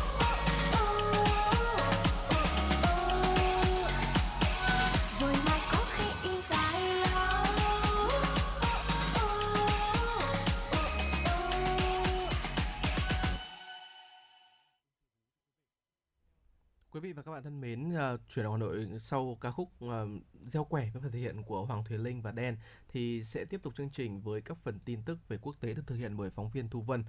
Uh, thưa quý vị và các bạn, liều vaccine thứ tư của Pfizer và Moderna tỏ ra ít hiệu quả trong việc tạo miễn dịch chống virus SARS-CoV-2 nhưng lại có tác dụng bảo vệ đối với nhóm người có nguy cơ cao. Đây là kết quả nghiên cứu của Trung tâm Y tế Sheba Israel, vừa được xuất bản trên tạp chí y học New England. So với kết quả sản sinh miễn dịch trên những người trẻ và khỏe mạnh đã được tiêm 3 liều vaccine cho thấy, liều vaccine thứ tư có ít hoặc không cải thiện khả năng chống lây nhiễm của virus SARS-CoV-2. Nghiên cứu cũng minh chứng với những người trẻ khỏe mạnh đã được tiêm 3 liều vaccine sẽ tạo miễn dịch ở mức độ vừa phải. Nghiên cứu được tiến hành trên 600 tình nguyện viên, trong đó có 270 người đã được tiêm liều vaccine thứ tư của Pfizer hoặc là Moderna. Các nhà khoa học phát hiện không có sự khác biệt nào về mức độ kháng thể IgG và mức độ kháng thể vô hiệu hóa virus chỉ đạt được ở mức độ tương đương mức đã đạt được một tháng sau khi tiêm liều thứ ba. Giáo sư Gili ờ, Regev Yochei, trưởng khoa kiểm soát và phòng ngừa bệnh truyền nhiễm thuộc Trung tâm Y tế Sheba khẳng định tỷ lệ lây bệnh của những người được tiêm mũi tăng cường thứ tư chỉ thấp hơn một chút so với những người trong nhóm đối chứng. Tuy nhiên, các nhà khoa học vẫn nhấn mạnh tầm quan trọng của liều tiêm vaccine thứ ba đối với những người chưa từng mắc COVID-19. Đối với những người có nguy cơ cao thì liều thứ tư có thể bảo vệ họ khỏi nguy cơ bị bệnh diễn biến nặng. Thưa quý vị, chính phủ Nhật Bản đã quyết định dỡ bỏ áp dụng các biện pháp phòng dịch trọng điểm tại 18 địa phương, trong đó có thủ đô Tokyo sau ngày 21 tháng 3. Đồng thời, chính phủ Nhật Bản chuyển trọng tâm sang khôi phục kinh tế. Quyết định này được đưa ra trong bối cảnh dịch bệnh COVID-19 ở nước này đã có dấu hiệu chuyển biến tích cực, trong khi các tiêu chuẩn đánh giá dịch bệnh cũng đã được thay đổi cho phù hợp với tình hình mới. Sau khi tham vấn ý kiến của Ủy ban chuyên gia phòng chống dịch bệnh, chính phủ Nhật Bản đã quyết định sẽ dỡ bỏ áp dụng các biện pháp phòng dịch trọng điểm tại 18 địa phương của nước này. Như vậy, đây là lần đầu tiên kể từ đầu tháng 1 năm 2022, không có một địa phương nào tại Nhật Bản phải áp dụng tình trạng khẩn cấp hay thực hiện các biện pháp trọng điểm phòng dịch. Sau khi dỡ bỏ thực hiện các biện pháp trọng điểm, Nhật Bản sẽ vẫn tiếp tục thúc đẩy tiêm chủng, củng cố hệ thống y tế để đảm bảo sẵn sàng đối phó nếu có các làn sóng dịch tiếp theo. Thưa quý vị, báo cáo về số ca bệnh tiểu đường tăng lên trong dịch Covid-19 ở châu Âu và Mỹ khiến cho giới khoa học phải chú ý và tiến hành nghiên cứu về mối liên hệ giữa hai căn bệnh này. Hiện có hai khả năng là bệnh tiểu đường có thể là hậu quả của việc mắc Covid-19 hoặc là bệnh này là hậu quả của tình trạng trì trệ ít hoạt động trong thời gian diễn ra đại dịch. Các nhà nghiên cứu ở Mỹ và nhiều nơi khác ở trên thế giới đang tiến hành điều tra cái mối liên hệ giữa Covid-19 và bệnh tiểu đường. Nghiên cứu gần đây của Trung tâm Kiểm soát và Phòng ngừa Bệnh tật CDC của Mỹ cho thấy những ca bệnh tiểu đường mới trong khoảng thời gian từ tháng 3 2020 đến tháng 6 2021 xuất hiện phổ biến ở những người trẻ mà mắc COVID-19. Báo cáo từ châu Âu và một số bệnh viện ở Mỹ cũng cho thấy số ca mắc bệnh tiểu đường có tốc độ tăng nhanh hơn trong đại dịch COVID-19. Các bác sĩ lo ngại rằng COVID-19 và lối sinh hoạt trì trệ trong đại dịch có thể sẽ là những nguyên nhân chính gây ra ờ, các ca bệnh tiểu đường. Hiện ở trên thế giới có hơn 540 triệu người mắc bệnh tiểu đường, trong đó có những bệnh nhân như là Nolan Basitis mới trẻ tuổi mà đã phải làm quen với việc kiểm tra đường huyết và bổ sung insulin hàng ngày. Dạ vâng thưa quý vị, hãng dược Moderna đệ trình hồ sơ lên Cục Quản lý Thực phẩm và Dược phẩm Mỹ xin cấp cho mũi tiêm thứ tư vaccine COVID-19 của hãng cho người trưởng thành. Hồ sơ xin cấp phép mũi vaccine tăng cường thứ hai, liều vaccine thứ tư của Moderna có phạm vi rộng hơn so với yêu cầu của hãng dược phẩm Pfizer vào đầu tuần này. Theo đó, đề xuất cơ quan quản lý Mỹ phê duyệt mũi vaccine tăng cường cho người cao tuổi. Trong một thông cáo báo chí, Moderna cho biết yêu cầu phê duyệt mũi vaccine thứ tư cho tất cả người trưởng thành được đưa ra để tạo sự linh hoạt cho Trung tâm Kiểm soát và Phòng ngừa Dịch bệnh CDC Mỹ và các nhà cung cấp dịch vụ y tế trong xác định việc sử dụng thích hợp liều tăng cường thứ hai của vaccine mRNA bao gồm cả những người có nguy cơ mắc COVID-19 cao hơn do tuổi tác hoặc bệnh nền đi kèm. Moderna cho biết yêu cầu của hãng này về một liều vaccine bổ sung dựa trên dữ liệu được công bố gần đây, được tạo ra ở Mỹ và Israel sau sự xuất hiện của biến thể Omicron. Ngày 15 tháng 3, Pfizer và đối tác BioNTech đã đệ đơn xin phép cấp bổ sung một liều tăng cường vaccine COVID-19 cho người cao tuổi tại Mỹ, cho biết dữ liệu từ Israel cho thấy người cao tuổi sẽ được hưởng lợi từ mũi vaccine tăng cường này. Xin được chuyển sang các tin tức về thời tiết. Thưa quý vị và các bạn, khi đến với khu đô thị Park City Hà Nội, phường La Khê, quận Hà Đông vào những ngày này, quý vị và các bạn sẽ gặp những con đường dập sắc đỏ, vàng của hoa gạo và hoa phong linh. Ờ, cây gạo ở đây thì còn mới trồng ờ, nên là còn ít tuổi, không có tán lá xum xuê nhưng mà bù lại thì vẫn có hoa đỏ nở rực thắp lửa trên những cành cây còn cây phong linh thì bông hoa có kích thước lớn sẽ nở thành chùm hình dáng giống như những chiếc chuông bung nở tỏa sắc vàng rực rỡ. Và tất cả thì tạo nên một khung cảnh vô cùng nên thơ và lãng mạn như lời mời gọi du khách về đây chiêm ngưỡng. Về tình thời tiết tại thủ đô Hà Nội, đêm nay và sáng sớm ngày mai thì trời sẽ nhiều mây, có lúc có mưa nhỏ, mưa phùn và sương mù. Với nhiệt độ thấp nhất sẽ ở trong khoảng là từ 21 đến 23 độ, trời lạnh và sang ngày mai thì trưa chiều giảm mây hưởng nắng với nhiệt độ cao nhất từ 25 đến 27 độ. Còn đối với thời tiết tại các tỉnh thành khác ở Bắc Bộ, ờ, dưới tác động của khối khí lạnh suy yếu nên trong đêm nay và sáng mai trời nhiều mây, có mưa vài nơi và sương mù tập trung chính ở khu vực phía đông. Ban ngày thì ở phía Tây Bắc Bộ trời có nắng từ sáng nhưng các tỉnh phía Đông thì phải đến chiều mây mỏng dần và trời thì sẽ chuyển nắng. Còn về tình hình nhiệt độ thì cao nhất ngày mai sẽ phổ biến từ 24 đến 27 độ ở khu vực phía Đông Bắc Bộ và từ 25 đến 28 độ tại phần phía Tây. Còn riêng khu vực Tây Bắc thì sẽ là từ 29 cho tới ờ, là 32 độ. À, tại khu vực Trung Bộ thì quá trình suy yếu của không khí lạnh cũng khiến cho khu vực phía Bắc đèo Hải Vân trong đêm nay và sáng ngày mai duy trì nhiều mây, có mưa nhỏ và sương mù nhẹ. Ban ngày thì nắng trải đều toàn miền với nhiệt độ sẽ tăng dần từ Bắc vào Nam. Còn ở khu vực phía Nam thì trong 24 giờ tới mưa sẽ hầu như là ít xảy ra và có chăng sẽ chỉ là lác đác vài nơi vào thời điểm là cuối ngày. Còn ban ngày thì sẽ có nắng nhiều với nhiệt độ là không vượt quá 34 độ. Còn khu vực Đông Nam Bộ thì sẽ trên 35 độ trời nắng nóng ở khu vực biển thì tại cả hai vùng biển huyện đảo Hoàng Sa và Trường Sa thì sẽ có mưa vài nơi, gió yếu biển êm thuận lợi cho ngư dân vượt khơi bám biển. Dạ vâng thưa quý vị, à, vừa rồi là những à, tin tức mà chúng tôi à, cập nhật và gửi tới cho quý vị. Vẫn còn rất nhiều những tin tức khác sẽ được chúng tôi gửi tới cho quý vị trong suốt thời gian lên sóng của chương trình. Còn ngay bây giờ xin mời quý vị cùng thư giãn với một giai điệu âm nhạc mang tên Những gì anh nói với sự thể hiện của Bozit. Thu Minh và Tuấn Hiệp sẽ quay trở lại sau bài hát này.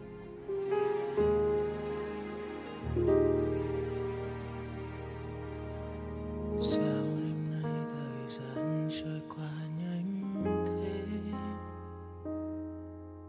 sao đêm nay nỗi nhớ thương bỗng ùa về? Sao anh chẳng thể dừng cảm xúc khi mà mình chắc chưa phải lúc để em hiểu rõ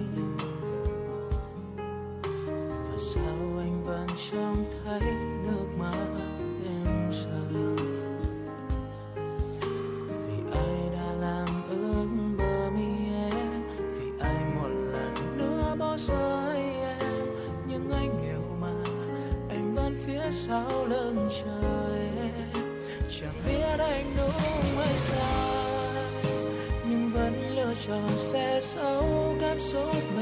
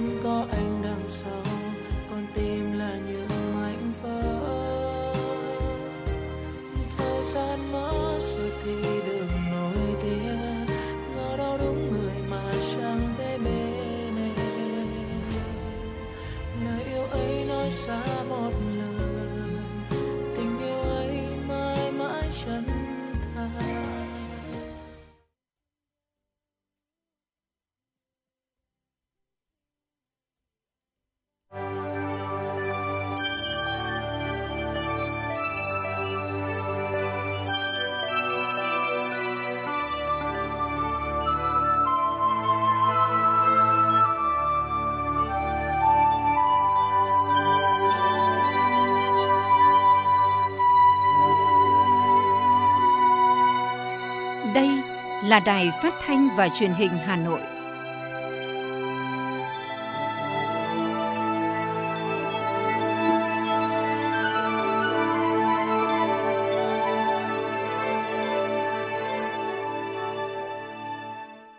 Quý vị và các bạn thân mến, bây giờ là 17 giờ ngày 18 tháng 3 năm 2022. Chương trình chuyển động Hà Nội chiều của chúng tôi đang được phát trực tiếp trên tần số FM 96 MHz của Đài Phát thanh và Truyền hình Hà Nội. Chương trình cũng đang được phát trực tuyến trên trang web hanoitv.vn. Và ngay sau đây chúng tôi xin chuyển đến cho quý vị và các bạn những tin tức đáng quan tâm. Thưa quý vị, Phó Thủ tướng Lê Minh Khái đã ký quyết định phê duyệt đề án cơ cấu lại doanh nghiệp nhà nước, trọng tâm là Tập đoàn Kinh tế Tổng Công ty Nhà nước giai đoạn 2021-2025. Đề án nhằm nâng cao hiệu quả hoạt động và năng lực cạnh tranh của doanh nghiệp nhà nước trên nền tảng công nghệ hiện đại, năng lực đổi mới sáng tạo, quản trị theo chuẩn mực quốc tế, làm tốt vai trò dẫn dắt phát triển các doanh nghiệp thuộc thành phần kinh tế khác nhằm huy động, phân bổ sử dụng hiệu quả các nguồn lực xã hội, quản lý chặt chẽ, bảo toàn và phát triển vốn, tài sản nhà nước tại doanh nghiệp. Cơ bản hoàn thành sắp xếp lại khối doanh nghiệp nhà nước, chủ yếu tập trung trong các lĩnh vực then chốt, thiết yếu, địa bàn quan trọng về quốc phòng an ninh, lĩnh vực mà doanh nghiệp thuộc các thành phần kinh tế khác không đầu tư. Đồng thời, cơ cấu lại có trọng tâm trọng điểm tập trung vào các doanh nghiệp yếu kém, thua lỗ, xử lý cơ bản dự án, công trình chậm tiến độ, đầu tư kém hiệu quả, thua lỗ kéo dài của các tập đoàn kinh tế, tổng công ty nhà nước, doanh nghiệp nhà nước, cổ phần hóa doanh nghiệp nhà nước và thoái vốn nhà nước tại doanh nghiệp, bảo đảm thực chất, hiệu quả, khả thi, công khai, minh bạch, đúng pháp luật, không làm mất thương hiệu, bản sắc doanh nghiệp, đánh giá xác định đầy đủ các nguồn lực vốn, đất đai, thương hiệu, củng cố phát triển một số tập đoàn kinh tế, tổng công ty nhà nước có quy mô lớn, có thương hiệu tốt, hoạt động sản xuất kinh doanh hiệu quả, có khả năng cạnh tranh khu vực và quốc tế. Ủy ban Thường vụ Quốc hội vừa có quyết định về việc tổ chức hội nghị đại biểu Quốc hội hoạt động chuyên trách để thảo luận góp ý kiến về 4 dự án luật trình Quốc hội xem xét thông qua tại kỳ họp thứ 3 Quốc hội khóa 15. Hội nghị dự kiến diễn ra trong 2 ngày, ngày 28 tháng 3 và ngày 29 tháng 3. Hội nghị được tổ chức họp tập trung tại hội trường Diên Hồng kết hợp với họp trực tuyến. Theo đó, 4 dự án luật được thảo luận góp ý kiến bao gồm luật sửa đổi bổ sung một số điều của luật sở hữu trí tuệ, luật thi đua khen thưởng sửa đổi, luật điện ảnh sửa đổi, luật kinh doanh bảo hiểm sửa đổi. Bước vào giai đoạn phục hồi kinh tế xã hội sau dịch Covid-19, thành phố Hà Nội đang tập trung đẩy nhanh tiến độ các công trình dự án trọng điểm nhằm đẩy nhanh phát triển hạ tầng, thu hút các dự án đầu tư ngoài ngân sách, qua đó góp phần đẩy mạnh giải ngân vốn đầu tư công năm 2022, tạo động lực thúc đẩy phát triển kinh tế xã hội của thủ đô trong những năm tới. Theo Sở Kế hoạch và Đầu tư giai đoạn 2021-2025, thành phố có 39 công trình trọng điểm, trong đó dự án chuyển tiếp hoàn thành là 9 dự án với tổng mức đầu tư là 71.066 tỷ đồng. 8 dự án mới dự kiến hoàn thành với tổng mức đầu tư dự kiến là 13.827 tỷ đồng và 22 dự án triển khai thực hiện đầu tư với tổng mức đầu tư dự kiến là 276.087 tỷ đồng. Bên cạnh một số công trình dự kiến về đích trong năm 2022 như dự án đường sắt đô thị Nhổn ga Hà Nội giai đoạn trên cao Nhổn Cầu Giấy, dự án xây dựng tuyến đường vành đai 2 trên cao, hiện còn một số công trình đang chậm tiến độ so với kế hoạch đề ra. Theo Giám đốc Ban Quản lý Dự án Đầu tư xây dựng công trình giao thông Nguyễn Trí Cường, hầm chui Lê Văn Lương vành đai 3 hiện mới đạt khoảng 43% tiến độ, dự kiến đưa vào khai thác quý tư năm 2022, kéo dài thêm 6 tháng so với tiến độ ban đầu. Nguyên nhân do việc nhận bàn giao hệ thống hạ tầng kỹ thuật kéo dài, chưa kể dự án thi công trong khu vực có mật độ phương tiện giao thông lớn, mặt bằng chật hẹp, ngoài ra ảnh hưởng bởi dịch Covid-19 dẫn đến khó khăn về nguồn cung cấp vật tư, vật liệu, rất khó khăn để huy động nhân công, máy móc phục vụ thi công. Đây cũng là nguyên nhân khiến cho cầu vòm sắt vượt hồ Linh Đàm, quận Hoàng Mai chưa đạt tiến độ đề ra vào cuối năm 2021. Trong khi đó, quyền giám đốc Sở Công Thương Hà Nội Trần Thị Lan Phương cho biết, trong 8 cụm công nghiệp được Ủy ban dân thành phố yêu cầu khởi công trong tháng 3 2022 nhưng đến nay chưa thể triển khai vì khâu thủ tục bị chậm.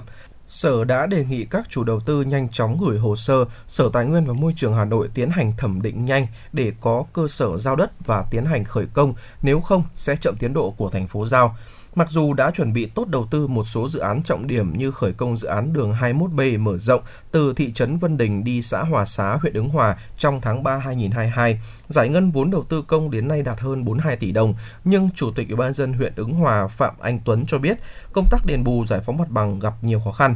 Đây là nút thắt lớn với việc triển khai thực hiện các dự án đầu tư công do các quận, huyện, thị xã làm chủ đầu tư bên cạnh dịch COVID-19 đã ảnh hưởng đến việc huy động nhân công, trang thiết bị phục vụ thi công, giá thép xây dựng và giá xăng dầu tăng mạnh. Dạ vâng, thưa quý vị, trước khi chúng ta cùng đến với những phần thông tin tiếp theo, xin mời quý vị chúng ta cùng thư giãn với một giai điệu âm nhạc.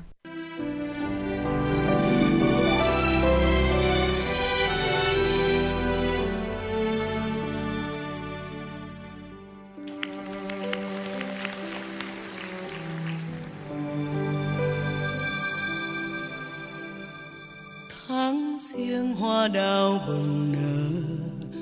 Đón xuân khoe sắc hồng tươi. Tháng hai hoa ban ngập tràn. Tím biếc những gương mặt phố tháng ba bất chợt một ngày, trắng tinh hoa xưa về đây.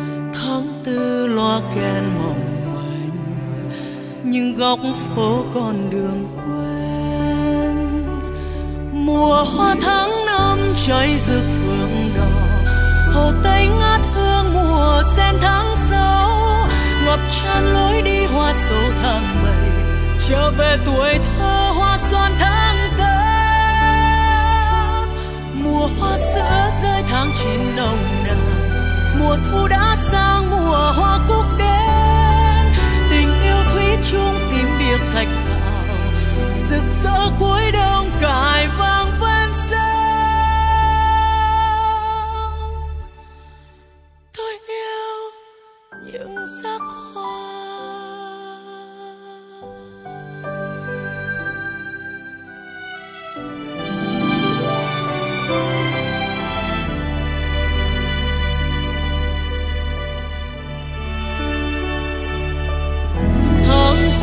riêng hoa đào bừng nở đón xuân khoe sắc hồng tươi.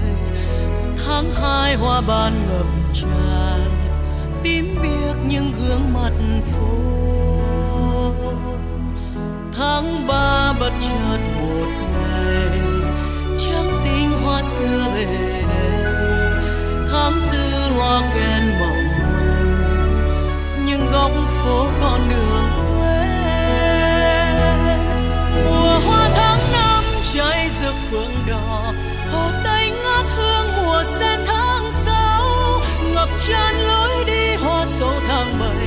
trở về tuổi thơ hoa xuân tháng tám mùa hoa sữa rơi tháng chín nồng nàn, mùa thu đã sang, mùa hoa cúc đến tình yêu thủy chung tìm biệt thạch thảo, rực rỡ cuối đông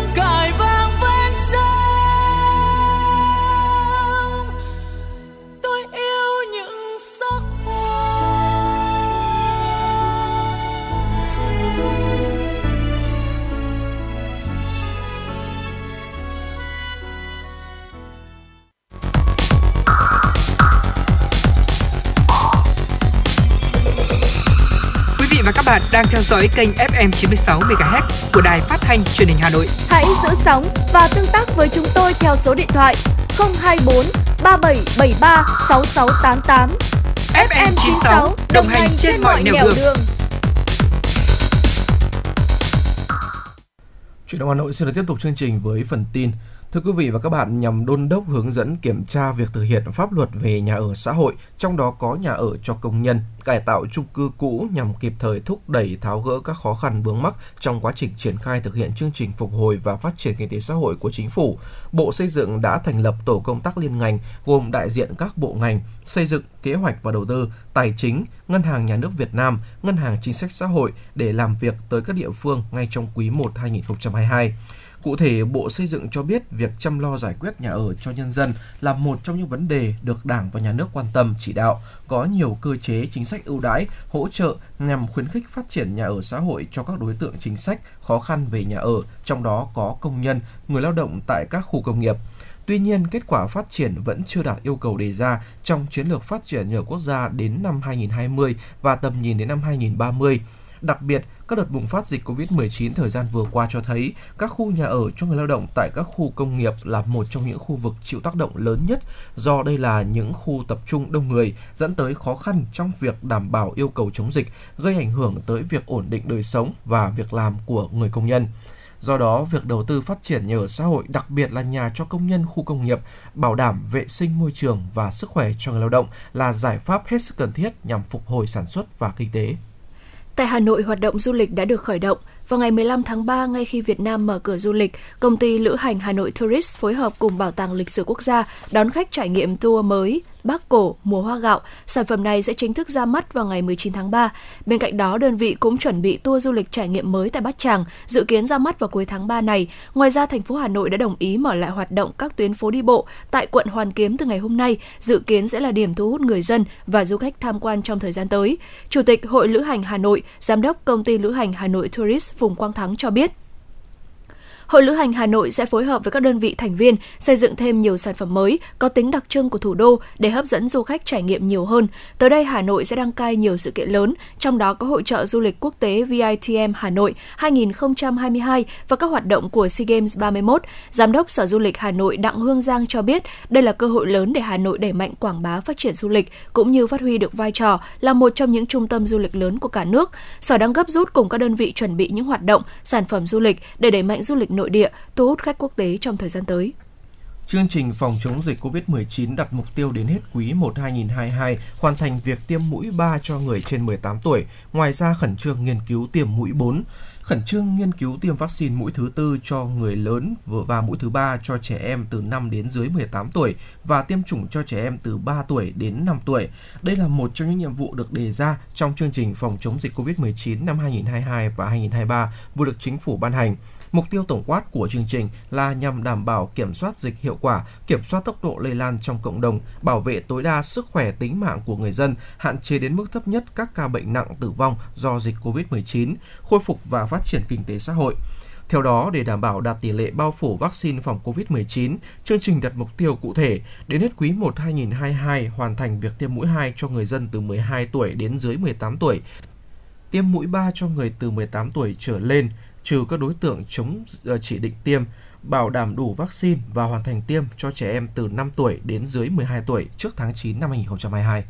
Theo báo cáo về tổng kết công tác an toàn vệ sinh năm 2021, nhiệm vụ trọng tâm công tác năm 2022 do Ủy ban nhân dân thành phố Hà Nội ban hành, từ nay đến cuối năm, các cơ quan chức năng tăng cường thanh tra, kiểm tra, xử lý nghiêm các hành vi vi phạm về an toàn vệ sinh lao động.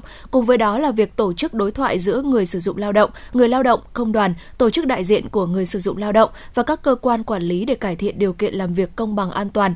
Trước đó năm 2021, qua công tác thanh tra kiểm tra, lực lượng chức năng có 40 kiến nghị về những thiếu sót tại các dự án công trình xây dựng về an toàn vệ sinh lao động, phòng chống cháy nổ, phát hiện 41 cơ sở vi phạm về quản lý vệ sinh lao động, về tai nạn lao động, các cơ quan chức năng ghi nhận phát hiện 275 vụ tai nạn lao động, làm 298 người lao động bị nạn trong năm 2021, giảm so với năm 2020. Sinh hoạt gia đình hàng ngày của người dân chủ yếu nhờ vào nguồn nước giếng khoan hoặc nước tự chảy từ những công trình hàng chục năm trước, nhưng nay nguồn nước đó cũng đang bị ô nhiễm. Đó là câu chuyện của những người dân xã Khánh Thượng, huyện Ba Vì. Đường ống dẫn nước tự chảy từ công trình nước hợp vệ sinh được nhà nước xây dựng từ những năm 1990. Bà con trong thôn Phú Thứ, xã Khánh Thượng, huyện Ba Vì, mỗi gia đình đóng góp gần 1 triệu đồng để mua đường ống kéo nước từ trên cao về từng nhà dân. Sau 5 năm, giờ nhiều chỗ bị cắt từng đoạn do không có nước. Nằm cách sông Đà 50 mét, vài năm trở lại đây, nguồn nước sông bị cạn kiệt nên dù đã đào sâu 25 mét, nguồn nước ngầm nhiều thời điểm vẫn chẳng đáng là bao. Trên địa bàn huyện Ba Vì đã có nhà máy nước sạch của một đơn vị tư nhân, nhưng tại các xã Khánh Thượng, Minh Quang, Ba Vì, nước sạch vẫn chưa đến được với người dân. Dân số thưa, đầu tư đường ống tốn kém, vì vậy không thu hút được doanh nghiệp đầu tư nguồn nước sạch. Theo Sở Xây dựng Hà Nội, hiện còn khoảng 15% dân số ở các khu vực nông thôn chưa được cấp nước sạch, cần những cơ chế đặc thù để thu hút các nhà đầu tư đảm bảo đến năm 2025 100% dân số Hà Nội được sử dụng nước sạch. Thưa quý vị và các bạn, ngay sau đây xin mời quý vị và các bạn chúng ta cùng đến với một giai điệu âm nhạc. Những nội dung hấp dẫn tiếp theo sẽ được chúng tôi à, truyền tải tới cho quý vị sau ca khúc này.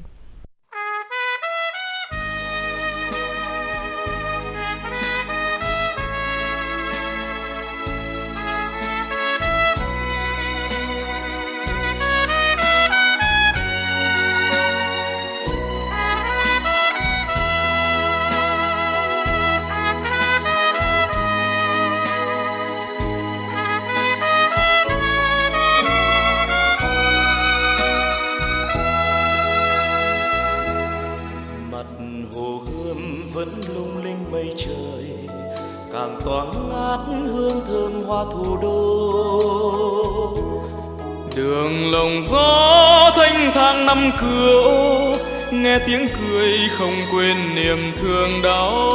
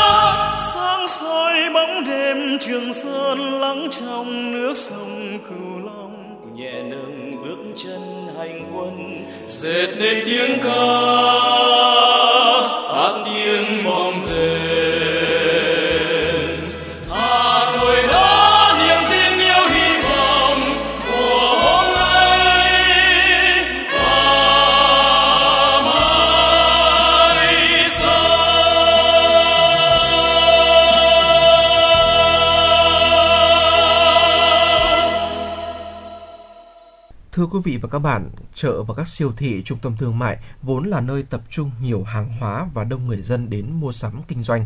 Việc đảm bảo an toàn phòng chống cháy nổ cho các cơ sở này luôn được lực lượng công an quan tâm nhằm giảm thiểu nguy cơ mất an toàn cháy nổ.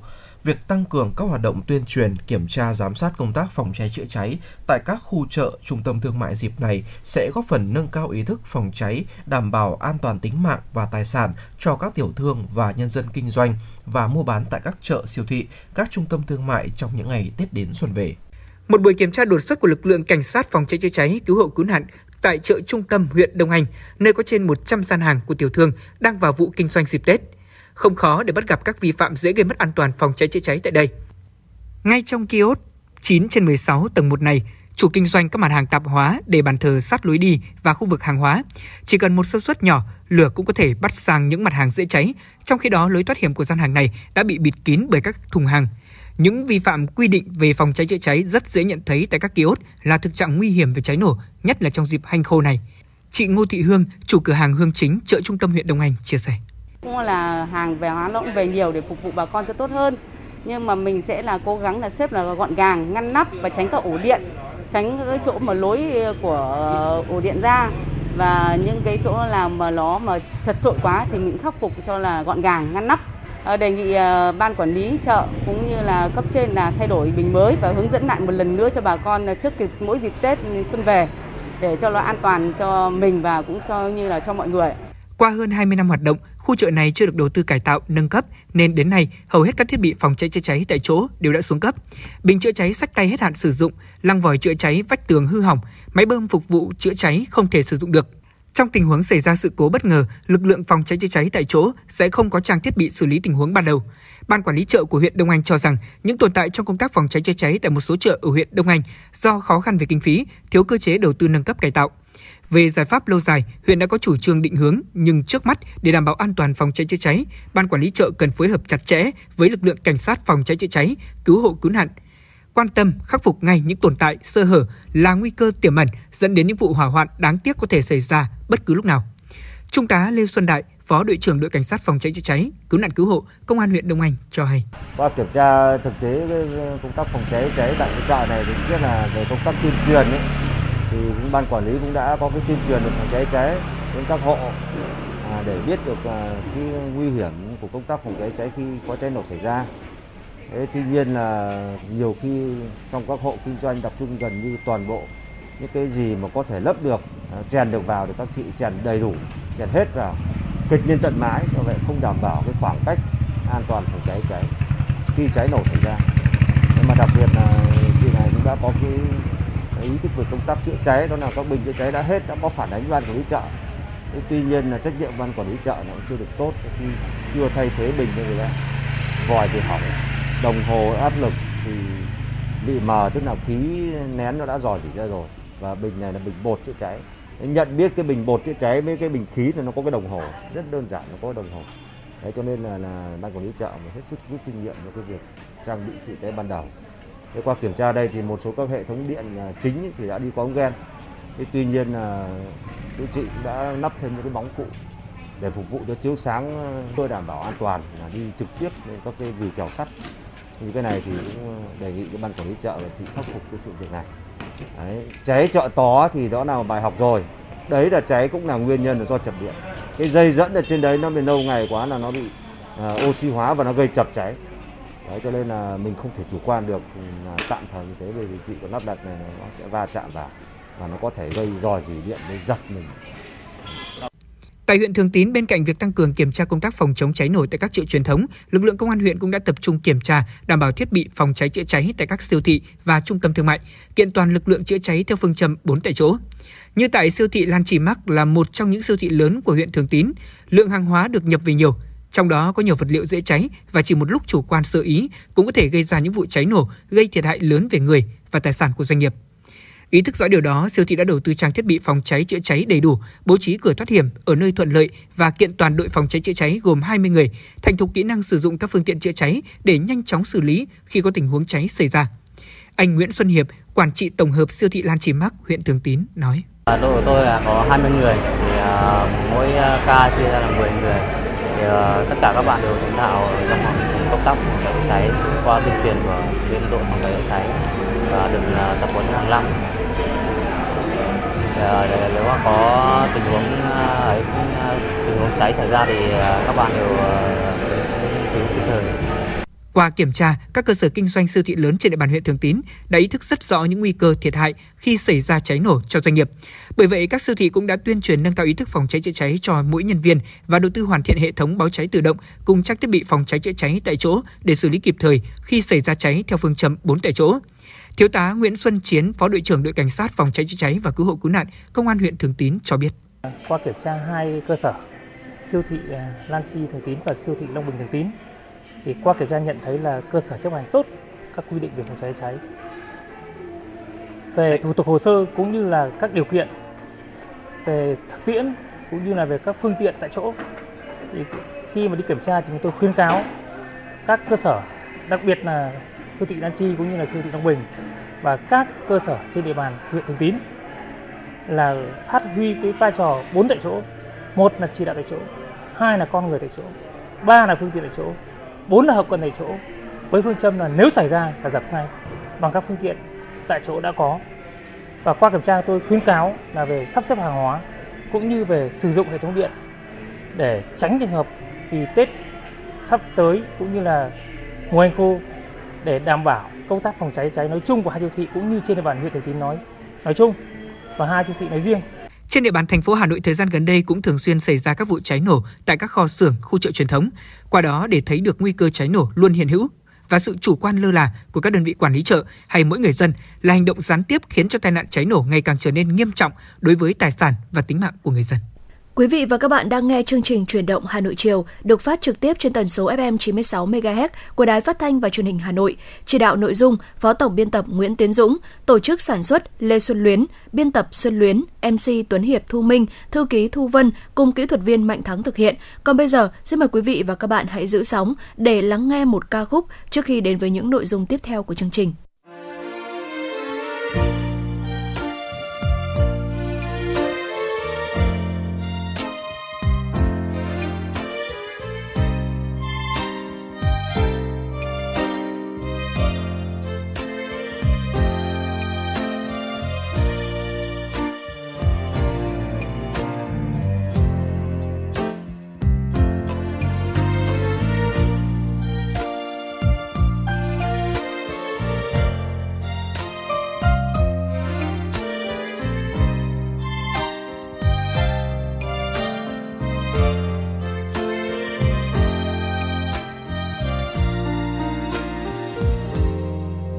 Chiều nhớ em, dường như tiếc thu đường lá thu rơi vàng.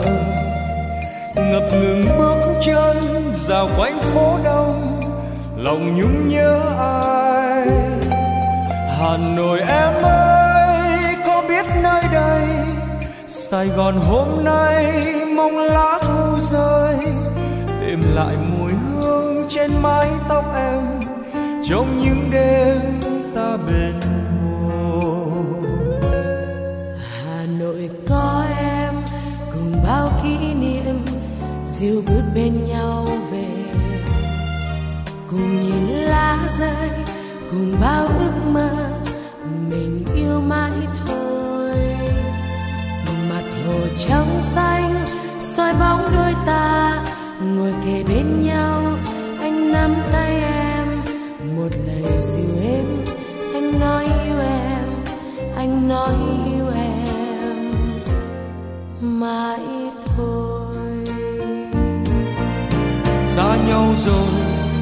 lòng mình không xa cách giữa trưa hè, sài gòn anh mong nhớ thu vào.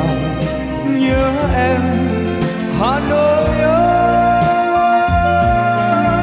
Vừa một ngày thật gần ta chung bước. Cùng nhau hát với những khúc ca tình yêu. Nắm tay nhau.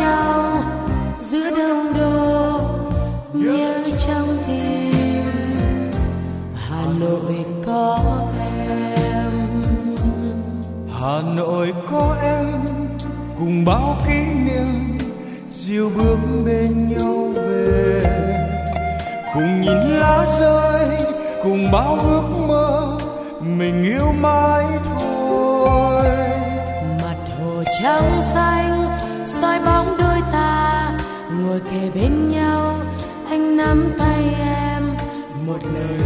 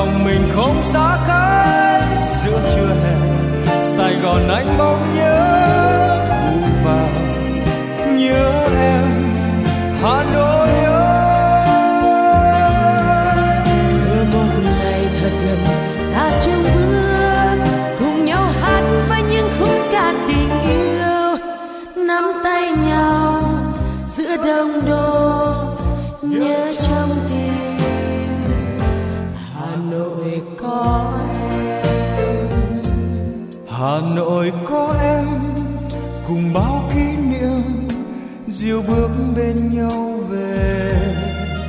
Cùng nhìn lá rơi, cùng bao ước mơ, mình yêu mãi thôi.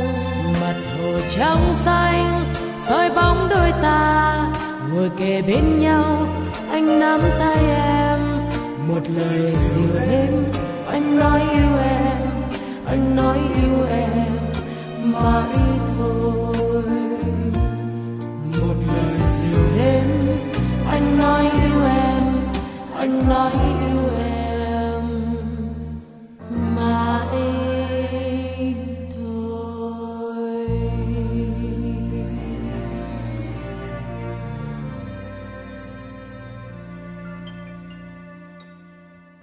Quý vị thính giả, sau Tết Nguyên đán, với việc được mở cửa di tích đón khách thập phương đến chiêm bái cũng đang đặt ra nhiều vấn đề cho công tác quản lý an toàn phòng chống cháy nổ tại các địa điểm di tích văn hóa tâm linh. Để giữ gìn vốn quý của dân tộc, bảo đảm an toàn phòng chống cháy nổ, các di tích lịch sử văn hóa của huyện Thanh Oai cũng đã ban hành quy chế việc thắp hương thờ cúng, cẩn trọng trong sử dụng đèn nến tại các điểm thờ tự để hạn chế nguy cơ xảy ra cháy nổ. Ghi nhận sau đây của phóng viên Truyền động Hà Nội. Đền thờ Quốc tổ Lạc Long Quân ở thôn Bình Đà, xã Bình Minh, huyện Thanh Hoài vốn là di tích lịch sử cấp quốc gia đặc biệt. Nơi đây còn lưu giữ được nhiều bảo vật, cổ vật cũng như các giá trị văn hóa phi vật thể có giá trị di sản văn hóa độc đáo, đặc sắc. Hàng năm, lễ hội Quốc tổ Lạc Long Quân được tổ chức chính thức từ ngày 1 đến ngày 6 tháng 3 âm lịch và đón nhiều du khách đến tham quan chiêm bái. Để giữ gìn di tích và phòng hỏa hoạn có thể xảy ra tại đền thờ ngoài việc chấp hành nghiêm quy định thắp hương, thắp nến tại nơi thờ tự, việc bố trí trang thiết bị phòng cháy chữa cháy cũng đã được lưu ý nhưng thực tế kiểm tra thì vẫn còn tồn tại một số bất cập khi một số trang thiết bị phòng cháy chữa cháy còn thiếu thốn, có dấu hiệu xuống cấp và chưa được kịp thời bổ sung thay thế. Ngoài ra trong đền thì hệ thống điện bảng điện được lắp trực tiếp vào hệ thống cột gỗ, dễ dẫn đến chập cháy điện. Những hạn chế thiếu sót này cần sớm được khắc phục để bảo đảm an toàn phòng chống cháy nổ cho các di tích trong mùa lễ hội năm nay. Ông Nguyễn Chính Trinh, thủ từ đền Quốc tổ Lạc Long Quân, xã Bình Minh, huyện Thanh Hoài, chia sẻ riêng như khâu phòng cháy chữa cháy thì ra trong đền có cái trách nhiệm để lúc nào cũng phải có một cái hướng để bảo vệ cái công việc là phòng cháy chữa cháy của nhà đền. Thế tới đây là chuẩn bị cho cái lễ hội cổ truyền của làng Bình Đà và các cái ngày mùng 1 ngày rằm thì về riêng về hương khói thì nhà đền đã có một cái quy định, quy chế ở trong đền là nhà đền cái chỉ có thắp vòng. Thế còn khách của dân đến lễ, của thập phương đến lễ là tuyệt đối không được thắp. Và nó có cái quy định thắp hương là có một cái vị trí riêng ở ngoài sân là dân đến lễ thắp ngoài. Còn trong đền là chỉ có thủ từ được thắp các cái hương vòng quy định thôi. Thế còn riêng cái khu phòng cháy chữa cháy ở trong đền thì hiện nay là tới đây các cái bình phòng cháy chữa cháy. Thì từ ngày tôi ra trong đền đến giờ thì cảm thấy là nó cũng đã cũ rồi. Thì cái đó cái thứ nhất là kiến nghị với trên cái hệ thống điện. Thì có cái là làm sao để thiết kế lại toàn bộ cái hệ thống điện ở trong đền cho nó đảm bảo an toàn. Tất cả nó đi vào ống gen hết. Và các cái mát cũng thay các cái men, các cái mát cho nó thật nhạy chớm có cái sự kiến gì thì nó sẽ nhảy luôn, nó đảm bảo an toàn. Thế và tất cả những các cái bình ở trong đền thì lên tới đây là thay mấy điểm và để cho đảm bảo đi khi có sự cố thì nhà đền sử dụng được. Bởi vì các cái bình chữa cháy thì nó quá lâu, nó mất sử dụng rồi. Đấy là cái kiến nghị chỉ có hai việc. Một cái việc là về các cái bình chữa cháy này, là bổ sung mới này, hệ thống điện này thì bổ sung toàn bộ các hệ thống điện và ông đen thì trên hết sức quan tâm cho nhà đền.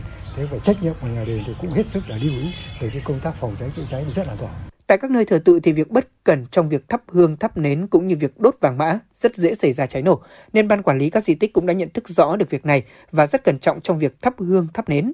Bố trí điểm thắp hương tại bên ngoài cho nhân dân thờ phụng chiêm bái. Tuy nhiên, việc bố trí các thiết bị phòng cháy còn thiếu, nhiều thiết bị đã có dấu hiệu xuống cấp, cần được thay thế, rất cần các cấp chính quyền quan tâm để đảm bảo việc phòng cháy chữa cháy tại các di tích được tốt hơn. Sư thầy Thích Đàm Ni, trụ trì chùa Diên Khánh, xã Bình Minh, huyện Thanh Hoài cho hay. Thì à, cái à, ngôi chùa đây à, của Diên chùa Diên Khánh Tự, thôn Đìa Dọc thì các Phật tử thì thường thường đến chiêm cả bái cửa Phật. Thì được quy định nhà chùa thắp hương, khói, còn thờ tử thì chỉ vào lễ. Là cái phần thứ nhất, cái phần thứ hai, về cái đường dây điện, nó vẫn còn nhiều cái chỗ nó không được bảo đảm cho lắm thì được các à, bác nói chung là trong ban ngành của xã thì của trung ương à, của ngoài tỉnh à, hội về đây để kiểm tra lên những cái đường dây điện của chùa nó cũng có nhiều chỗ nó chưa được bảo đảm. Cho nên là chùa này nhận được thức như thế thì sau này cũng phải xử lý lại để cho nó tôn nghiêm cái chỗ thờ tự và bảo đảm cái phòng cháy chữa cháy cho dân. Xã Bình Minh hiện có 12 di tích, trong đó có 2 di tích lịch sử cấp quốc gia, bao gồm đền thờ Đức Quốc Tổ Lạc Long Quân và đền thờ Đức Linh Lang Đại Vương, cùng 6 di tích lịch sử cấp thành phố. Việc quan tâm bảo đảm an toàn phòng chống cháy nổ cho các di tích này đang được chính quyền và nhân dân quan tâm, kịp thời khắc phục những thiếu sót bất cập để giảm thiểu nguy cơ hỏa hoạn có thể xảy ra tại các địa điểm thờ tự. Ông Phạm Đình Phùng, Bí thư Đảng ủy xã Bình Minh, huyện Thanh Hoài cho biết. Thực hiện nghị định 136 về công tác phòng cháy chữa cháy thì đối với trên địa bàn xã Bình Minh thì tổng số là có hai đền, ba đình, ba chùa và ba miếu. Về công tác phòng cháy chữa cháy thì đối với ờ, xã Bình Minh thì ờ, hàng năm thì cũng đã đối với đảng ủy đã xây dựng ờ, nghị quyết và giao cho ủy ban nhân xã và các ban ngành đoàn thể của xã là cơ quan tuyên truyền đến nhân dân trên địa bàn xã và đặc biệt là cũng đã giao cho đối với cơ quan thường trực là chỗ ban công an xã tham mưu cho ủy ban xã xây dựng kế hoạch về công tác phòng cháy chữa cháy thế và ngay từ đầu năm thì đối với xã thì cũng đã thành lập cái ban chỉ đạo, thế và thành lập 10 cái tổ phòng cháy chữa cháy ở 10 đơn vị thôn, tiến hành giả soát đối với các cơ sở kinh doanh có nguy cơ và kiểm tra và ký cam kết. Còn riêng đối với trên địa bàn xã thì ờ, có hai cái di tích lịch sử quốc gia thì ờ, đối với xã thì trong năm 2022 cũng đã có kế hoạch để giả soát lại tất cả các cái phòng cháy chữa cháy. Đặc biệt là hệ thống điện hiện nay là ờ, qua giả soát kiểm tra thì nó cũng rất là vâng, bất cập. Trước đây làm thì nó thủ công. Thế và chúng tôi đang ờ, xây dựng cái dự án cải tạo hệ thống điện ờ, của các khu di tích. Thế và đặc biệt là đối với hội đồng nhân dân xã thì cũng đã phân bổ ngân sách. Trong năm 2022 là khoảng 150 triệu để bổ sung các cái dụng cụ trang thiết bị để công tác phục vụ công tác phòng cháy chữa cháy. Toàn huyện Thanh Hoa hiện có 266 di tích lịch sử, trong đó có 68 di tích lịch sử cấp quốc gia, 73 di tích lịch sử cấp thành phố. Đối với các di tích này, Công an huyện Thanh Hoa cũng thường xuyên tổ chức kiểm tra nhắc nhở, đảm bảo an toàn phòng chống cháy nổ theo phương châm 4 tại chỗ. Thiếu tá Phạm Duy Huỳnh, đội phó đội phòng cháy chữa cháy và cứu hộ cứu nạn, Công an huyện Thanh Hoa đánh giá. Ờ, để đảm bảo công tác phòng cháy chữa cháy ờ, tại các cơ sở tín ngưỡng tôn giáo thì ờ, công an huyện Thanh Oai có một số cái khuyến cáo như sau. Thứ nhất là các cái thành viên quản trị, những người quản lý, những người trực tiếp làm tại các ờ, ờ, cơ sở tôn giáo này luôn luôn phải đề cao tinh thần cảnh giác, tuân thủ các cái biện pháp về an toàn cháy nổ, kéo giảm nguy cơ cháy nổ cũng như là hạn chế đến mức thấp nhất thiệt hại do cháy gây ra. Thứ hai là tuyên truyền vận động các tín đồ là hạn chế việc thắp nhang đèn đốt vàng mã bằng các cái khẩu hiệu như là lòng thành chỉ một nén hương vân vân bố trí các cái khu vực à, cắm nhang ở sân, ở ngoài. À, việc đốt vàng mã phải à, đảm bảo an toàn và có người trông coi. Thứ ba là kiểm tra tất cả các thiết bị đường dây dẫn điện thay thế các thiết bị hư hỏng không an toàn. Các dây dẫn phải lão hóa, bong chóc phải được thay thế. Dây dẫn điện phải đi trong ống bảo vệ và đảm bảo các mối nối phải chắc chắn, cách điện mắc cố định trên tường. Tránh tránh phòng tránh chập mạch quá tải, gây cháy. À, khi ra khỏi mỗi căn phòng đều phải đóng ngắt các cái thiết bị điện. Thứ tư là bố trí sắp xếp đồ dùng vật dụng phương tiện hàng hóa gọn gàng, cách xa thiết bị điện từ 0,5 m trở lên. Các cái cầu thang hành lang, các cái cửa thoát nạn thông thoáng đảm bảo lối thoát nạn. À, thanh lý các cái vật dụng không cần thiết, à, phế phẩm không sử dụng để giảm thiểu cái số lượng khối lượng chất cháy.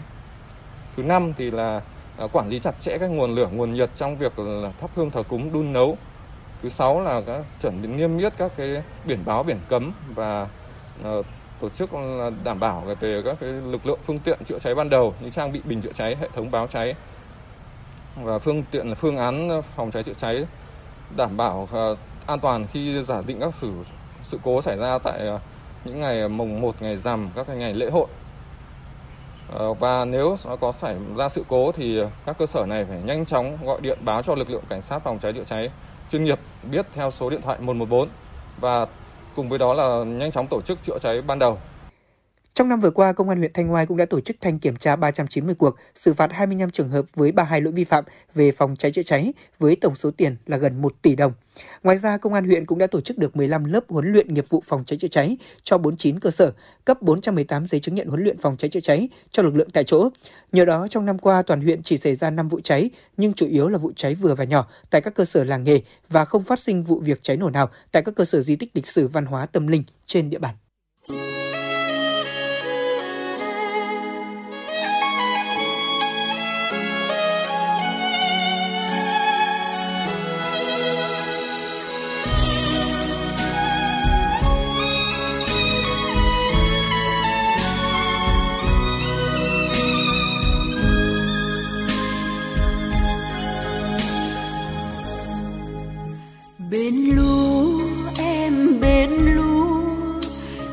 đông làng.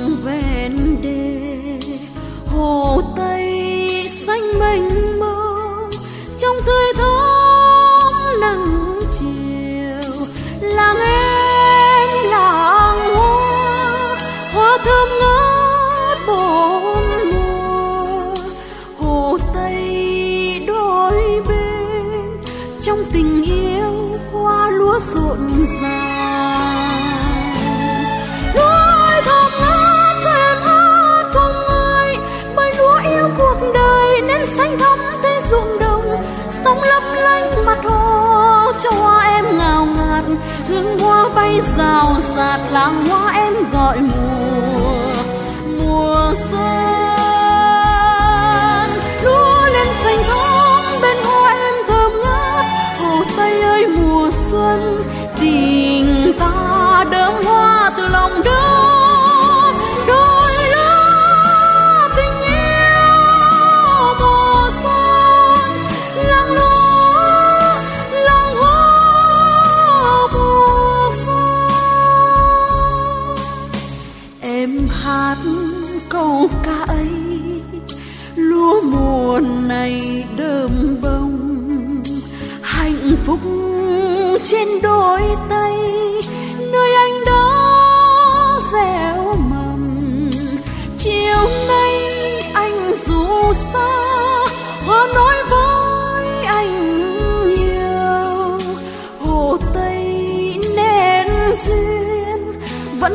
nhau như hoa lúa cuộc đời.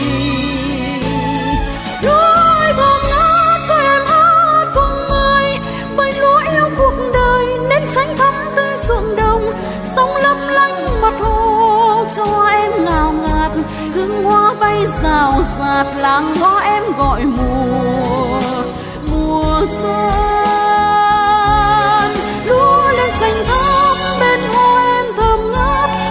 tây ơi mùa xuân tình ta đơm hoa từ lòng đất.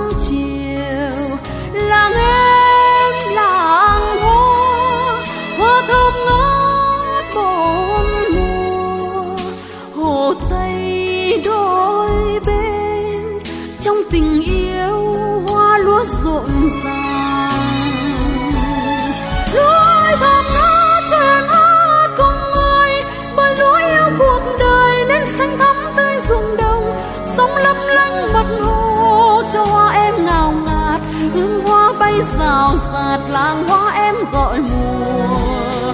Mùa xuân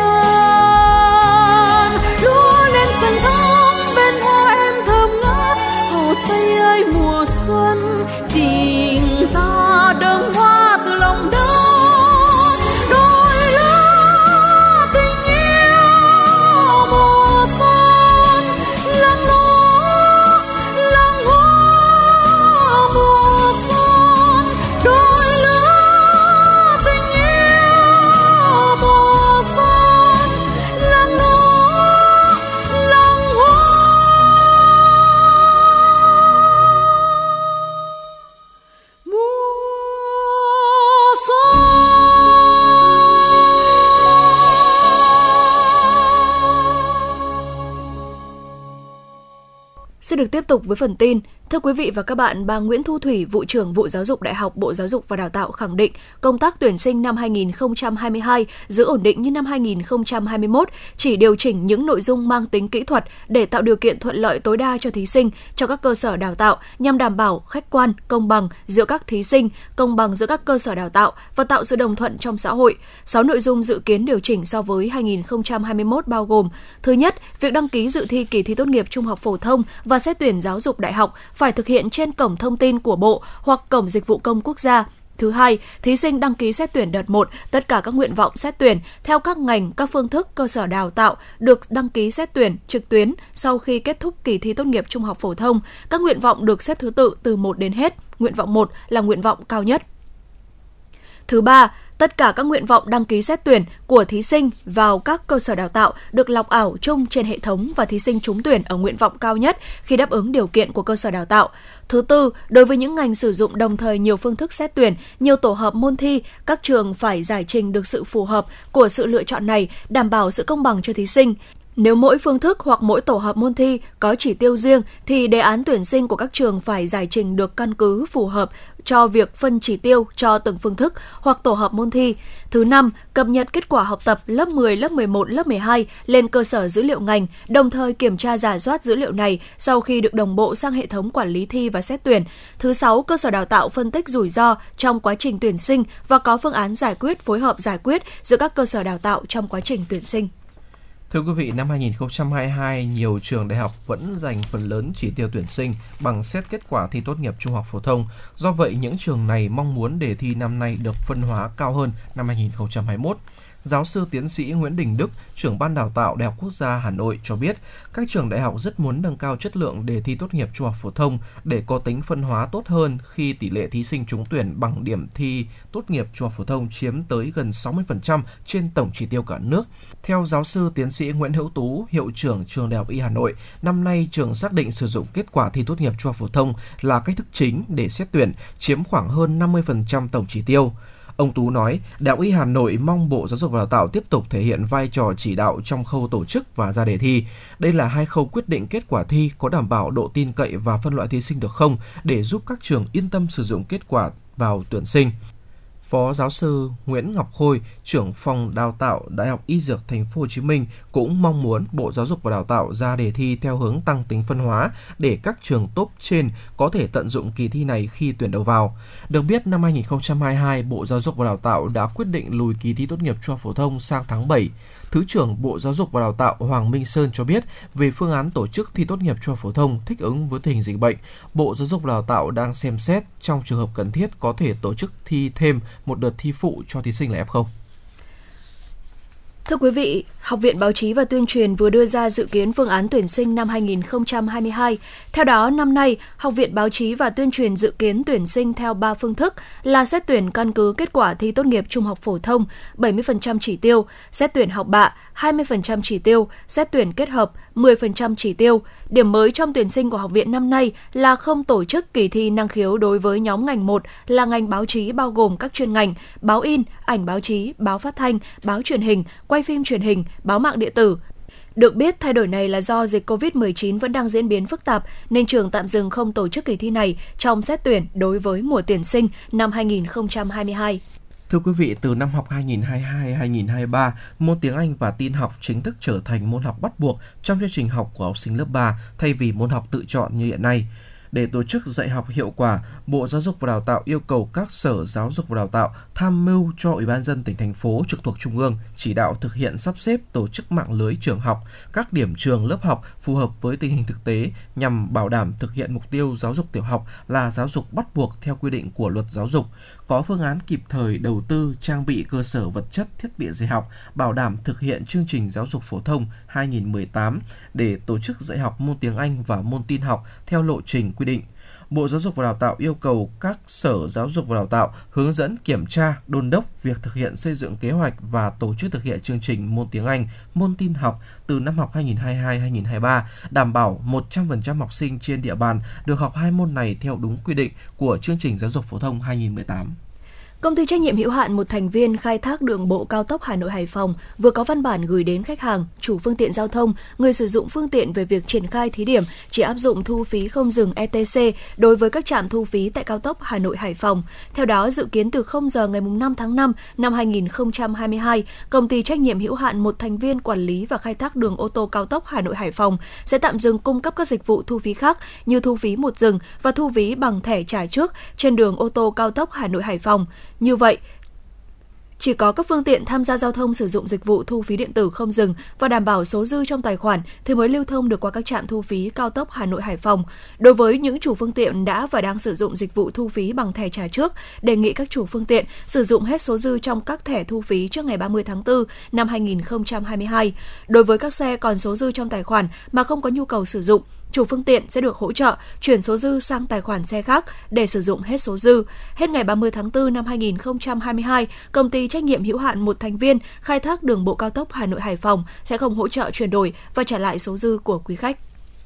Thưa quý vị và các bạn, được hình thành từ ý tưởng chào mừng Đại hội đại biểu Phụ nữ toàn quốc lần thứ 13, mô hình mẹ đỡ đầu do Hội Liên hiệp Phụ nữ huyện Đan Phượng triển khai đã mang lại niềm vui và hy vọng cho nhiều trẻ em có hoàn cảnh khó khăn được đến trường. Đây là mô hình có sức lan tỏa mạnh mẽ trong cộng đồng, dấy lên niềm tin yêu, thương, chia sẻ mạnh mẽ, cảm thông của mọi người với những hoàn cảnh khó khăn. Từ những mô hình phần việc hết sức thiết thực như thế thì các chỉ tiêu, nghị quyết của Đại hội Phụ nữ Toàn quốc lần thứ 13 đang được các cơ sở hội và các hội viên phụ nữ đưa vào cuộc sống, mang lại lợi ích thiết thực cho chị em hội viên và góp phần vào việc xây dựng thủ đô và đất nước ngày càng văn minh giàu đẹp. Thưa quý vị và các bạn, được hình thành từ ý tưởng chào mừng Đại hội đại biểu Phụ nữ toàn quốc lần thứ 13, mô hình mẹ đỡ đầu do Hội Liên hiệp Phụ nữ huyện Đan Phượng triển khai đã mang lại niềm vui và hy vọng cho nhiều trẻ em có hoàn cảnh khó khăn được đến trường. Đây cũng là mô hình có sức lan tỏa mạnh mẽ trong cộng đồng, dấy lên niềm tin yêu thương, chia sẻ, cảm thông của mọi người với những hoàn cảnh khó khăn. Từ những mô hình phần việc hết sức thiết thực như thế thì các chỉ tiêu nghị quyết của Đại hội Phụ nữ toàn quốc lần thứ 13 đang được các cơ sở hội và các hội viên phụ nữ đưa vào cuộc sống, mang lại lợi ích thiết thực cho chị em phụ nữ hội viên và góp phần vào việc xây dựng thủ đô, đất nước ngày càng văn minh, giàu đẹp. Bố mất sớm, ba em Mai, Nhi, Phương, một cô cha từ nhỏ, một mình chị Đặng Thị Chiến phải tần tảo cùng mẹ chồng nuôi ba con nhỏ. Cùng với sự chia sẻ đùm bọc của Hội Phụ nữ xã Thượng Mỗ, Hội Liên hiệp Phụ nữ huyện Đan Phượng đã nhận đỡ đầu cho cháu Thảo Mai, con út gia đình chị Chiến với mong muốn hỗ trợ kinh phí đồng hành cùng con đến trường. Chị Đặng Thị Chiến, xã Thượng Mỗ huyện Đan Phượng xúc động nói: Em trong hoàn cảnh khó khăn, bố mất bố các cháu mất sớm thì em được hoàn cảnh khó khăn thì được uh, phụ nữ huyện uh, quan tâm và giúp đỡ thì em cũng chả biết nói gì hơn. Em cũng xin chân thành cảm ơn uh, phụ nữ huyện đã quan tâm giúp đỡ gia đình mẹ con chúng em ạ. Em chả biết nói gì hơn, cảm, cảm ơn, ơn ạ. Dạ vâng. Em là Đặng Thị Chiến ạ. Ở, ở thôn 6, ở đội 6 Thượng Mỗ ạ. Dù với kinh phí hoạt động hạn hẹp, nhưng Hội Liên hiệp Phụ nữ xã Thượng Mỗ cũng đã nỗ lực hỗ trợ và đỡ đầu cho 5 gia đình hội viên có con em hoàn cảnh khó khăn được đến trường học hành. Hiện nay toàn xã còn hơn 20 hộ gia đình có hoàn cảnh khó khăn như thế đang rất cần sự chung tay, hỗ trợ của cả cộng đồng để mỗi gia đình vơi bớt đi những khó khăn, hỗ trợ cho các em được học hành tử tế để trở thành người có ích cho xã hội sau này. Chị Đỗ Thị Thanh Mai, Chủ tịch Hội Liên hiệp Phụ nữ xã Thượng Mỗ huyện Đan Phượng chia sẻ. Xã Thượng Mỗ đã tổ chức rất là nhiều những phong trào để hoạt động thiết thực để chào mừng đại hội. Thứ nhất là cái phần là giúp đỡ những gia đình hội viên có hoàn cảnh khó khăn. Thì ờ, trong đợt vừa qua thì ờ, Hội Liên hiệp Phụ nữ xã Thượng Mỗ đã vận động ờ, được 32 triệu đồng để giúp đỡ những gia đình 16 gia, gia đình hội viên phụ nữ có hoàn cảnh khó khăn và năm cháu là con em của hội viên là có bệnh hiểm nghèo. Và phần thứ hai đó là chúng tôi đã tổ chức những cái phong trào mô hình phần Việt thiết thực để chào mừng đại hội đó là cái đoạn đường nở hoa vẽ tranh bích họa. Thì chúng tôi đã tổ chức để trồng cây uh, xanh cây hoa. Trên đoạn đường nở hoa là chiều dài là 600m với tổng trị giá là 37 triệu đồng. Và vẽ tranh bích họa được 20 uh, uh, tấm tranh bích họa và tổng trị giá là 28 triệu đồng. Trong đợt thi đua đặc biệt chào mừng Đại hội đại biểu Phụ nữ toàn quốc lần thứ 13 với chương trình đồng hành cùng con mẹ đỡ đầu được phát động, Hội Liên hiệp Phụ nữ huyện Đan Phượng đã nhận đỡ đầu 13 cháu có hoàn cảnh khó khăn, mồ côi cha mẹ được hỗ trợ học phí, giúp các em có điều kiện đến trường. Chị Nguyễn Thị Anh, Chủ tịch Hội Liên hiệp Phụ nữ xã Trung Châu huyện Đan Phượng cho hay. Chào mừng uh, Đại hội đại biểu phụ nữ toàn quốc lần thứ 13 thì đối với Hội Phụ nữ xã Trung Châu, chúng tôi đã đăng ký với Đảng ủy À, để cùng với thôn à, để đảm nhận vẽ một đoạn đường tranh bích họa tại chi hội 3 à, được cán bộ và hội viên cũng như nhân dân đồng tình hưởng ứng, vẽ được 19 bức tranh với tổng số tiền là trên 40 triệu đồng. Ngoài ra, chúng tôi còn tặng 6 thiết bị học tập cho 6 học sinh có hoàn cảnh đặc biệt khó khăn học giỏi với số tiền là trên 25 triệu đồng để chào mừng Đại hội đại biểu phụ nữ toàn quốc lần thứ 13. À, qua cái chương trình đồng hành cùng con à, thì xuyên suốt nhiều năm nay đối với phụ nữ xã Trung Châu năm thì à, tặng học bổng, năm thì tặng sách vở, năm thì tặng tiền, đặc biệt là năm nay là cái thời điểm mà đang Covid à, ừ, rất là khó khăn, vì vậy các cháu học trực tuyến, vì vậy chúng tôi đã À, xin ý kiến à, với đảng ủy và vận động để tặng à, 6 thiết bị học tập cho 6 học sinh nghèo vượt khó. Thì qua được tặng như vậy thì các em rất là phấn khởi, gia đình cũng rất là cảm ơn cùng với nhà trường cũng vậy, cũng rất là ghi nhận cái việc làm của phụ nữ xã chúng tôi. Ngoài ra, từ năm 2021 đến nay, các cấp hội phụ nữ huyện Đan Phượng đã tặng 24 thiết bị học tập và 38 suất học bổng cho các em có hoàn cảnh khó khăn, đặc biệt khó khăn được đến trường. Chị Lê Thị Thương, Phó Chủ tịch Hội Liên hiệp Phụ nữ huyện Đan Phượng cho biết. Ban Thường vụ Hội Liên hiệp Phụ nữ huyện Đan Phượng à, đã có kế hoạch để chỉ đạo Hội Liên hiệp Phụ nữ các xã thị trấn trên địa bàn huyện có các công trình à, phần việc để thiết thực chào mừng đại hội cụ thể như sau. À, cái thứ nhất là cái mô hình đoạn đường à, à, tuyến phố nở hoa thì Hội Phụ nữ huyện chúng tôi đảm nhận 5 cái mô hình à, đoạn đường và tuyến đê kiểu mẫu nở hoa. Thế còn 16 trên 16 xã thị trấn thì có các cái mô hình nở hoa và mô hình đường bích họa như các đồng chí đã biết ở đây. Thì à, đấy là cái công trình thứ nhất, cái mô hình thứ nhất, cái chương trình thứ hai là cái chương trình ờ, đồng hành ờ, cùng với con. Thì trong năm 2021 thì các cấp hội phụ nữ trong huyện chúng tôi thì cũng đã ờ, triển khai và hỗ trợ tặng 24 cái thiết bị học tập cho các cháu có cái hoàn cảnh khó khăn trong cái đợt học trực tuyến năm 2021 với số tiền gần 100 triệu đồng. Đấy là cái ờ, mô hình thứ hai. Thì Hội Phụ nữ huyện chúng tôi tiếp tục thực hiện cái chương trình đồng hành cùng con và mẹ đỡ đầu. Để trọng tâm trong năm 2022 này là chúng tôi hướng đến cái ờ, mô hình là mẹ đỡ đầu. Và tại đại hội ờ, chào mừng Đại hội đại biểu phụ nữ toàn quốc thì chúng tôi hỗ trợ tặng 13 cháu mồ côi có cái hoàn cảnh khó khăn trên địa bàn huyện. Mỗi một cháu là chúng tôi tặng 2 triệu đồng là 13 cháu trị giá là gần 30 triệu đồng trong cái dịp này. Thế và các cấp hội thì chúng tôi cũng chỉ đạo đến bây giờ là các xã cũng đã đăng ký được 38 suất học bổng trị giá trên 50 triệu đồng. Đấy là cái mô hình đồng hành cùng con. Thế và à, trong dịp mùng 8 tháng 3 thì chúng tôi cũng à, hỗ trợ và cũng hỗ trợ tặng một ngôi nhà mái ấm tình thương cho một chị hội viên có cái hoàn cảnh khó khăn đã xây nhà xong ở cụm 3 xã Thọ Xuân với trị giá là 30 triệu đồng là báo cáo với các đồng chí là à, các cái mô hình phần việc. Thế và hội phụ nữ huyện chúng tôi thì cũng à, thường xuyên là có cái hoạt động thăm hỏi tặng quà cho các gia đình chính sách. Thế rồi phụ nữ trẻ em có cái hoàn cảnh khó khăn trên địa bàn huyện để kịp thời làm sao để các gia đình là là là à, cũng vơi bớt cái khó khăn, thế và cùng là có các cái hoạt động, các cái mô hình để hưởng ứng cái xây dựng à, nông thôn mới kiểu mẫu của trên địa bàn huyện. Thế và cũng báo cáo với các đồng chí là à, tại đại hội đại biểu phụ nữ toàn quốc lần thứ 13 thì cán bộ, hội viên, phụ nữ trên địa bàn huyện Đan Phượng là ừ, rất là tập trung, phấn khởi hướng về đại hội. Và cũng kỳ vọng ở đại hội là một đại hội 13 đại hội phụ nữ là sẽ sẽ ờ, các đại biểu, 1.000 đại biểu sáng suốt lựa chọn để bầu ra các đồng chí ờ, tham gia vào Ủy viên Ban chấp hành Trung ương Hội Liên hiệp Phụ nữ Việt Nam để ờ, làm sao để ra được các cái quyết sách để hỗ trợ cho phụ nữ và đảm bảo cái quyền và lợi ích hợp pháp chính đáng cho phụ nữ để làm sao mà phụ nữ Việt Nam chúng ta nói chung, phụ nữ thủ đô và đặc biệt phụ nữ Đan Phượng để hướng tới cái phụ nữ thời kỳ đẩy mạnh công nghiệp hóa hiện đại hóa đất nước. À, cảm ơn. Chương trình Mẹ đỡ đầu đã được Hội Liên hiệp Phụ nữ thành phố Hà Nội phát động trong đợt thi đua đặc biệt chào mừng Đại hội Phụ nữ toàn quốc đã có sức lan tỏa mạnh mẽ trong các cấp hội phụ nữ thủ đô. Đến nay đã có 242 trẻ em mồ côi có hoàn cảnh khó khăn, đã được nhận đỡ đầu và đồng hành cùng con đến trường. Vâng thưa quý vị, đến đây thì thời lượng của truyền động Hà Nội chiều đã hết. Quý vị và các bạn hãy ghi nhớ số điện thoại đường dây nóng của chương trình là 024 3773 6688. Hãy tương tác với chúng tôi để chia sẻ những vấn đề mà quý vị và các bạn đang quan tâm, những điều cần chia sẻ và cả những mong muốn được tặng một món quà âm nhạc dành cho bạn bè người thân. Còn bây giờ thì xin chào tạm biệt và hẹn gặp lại.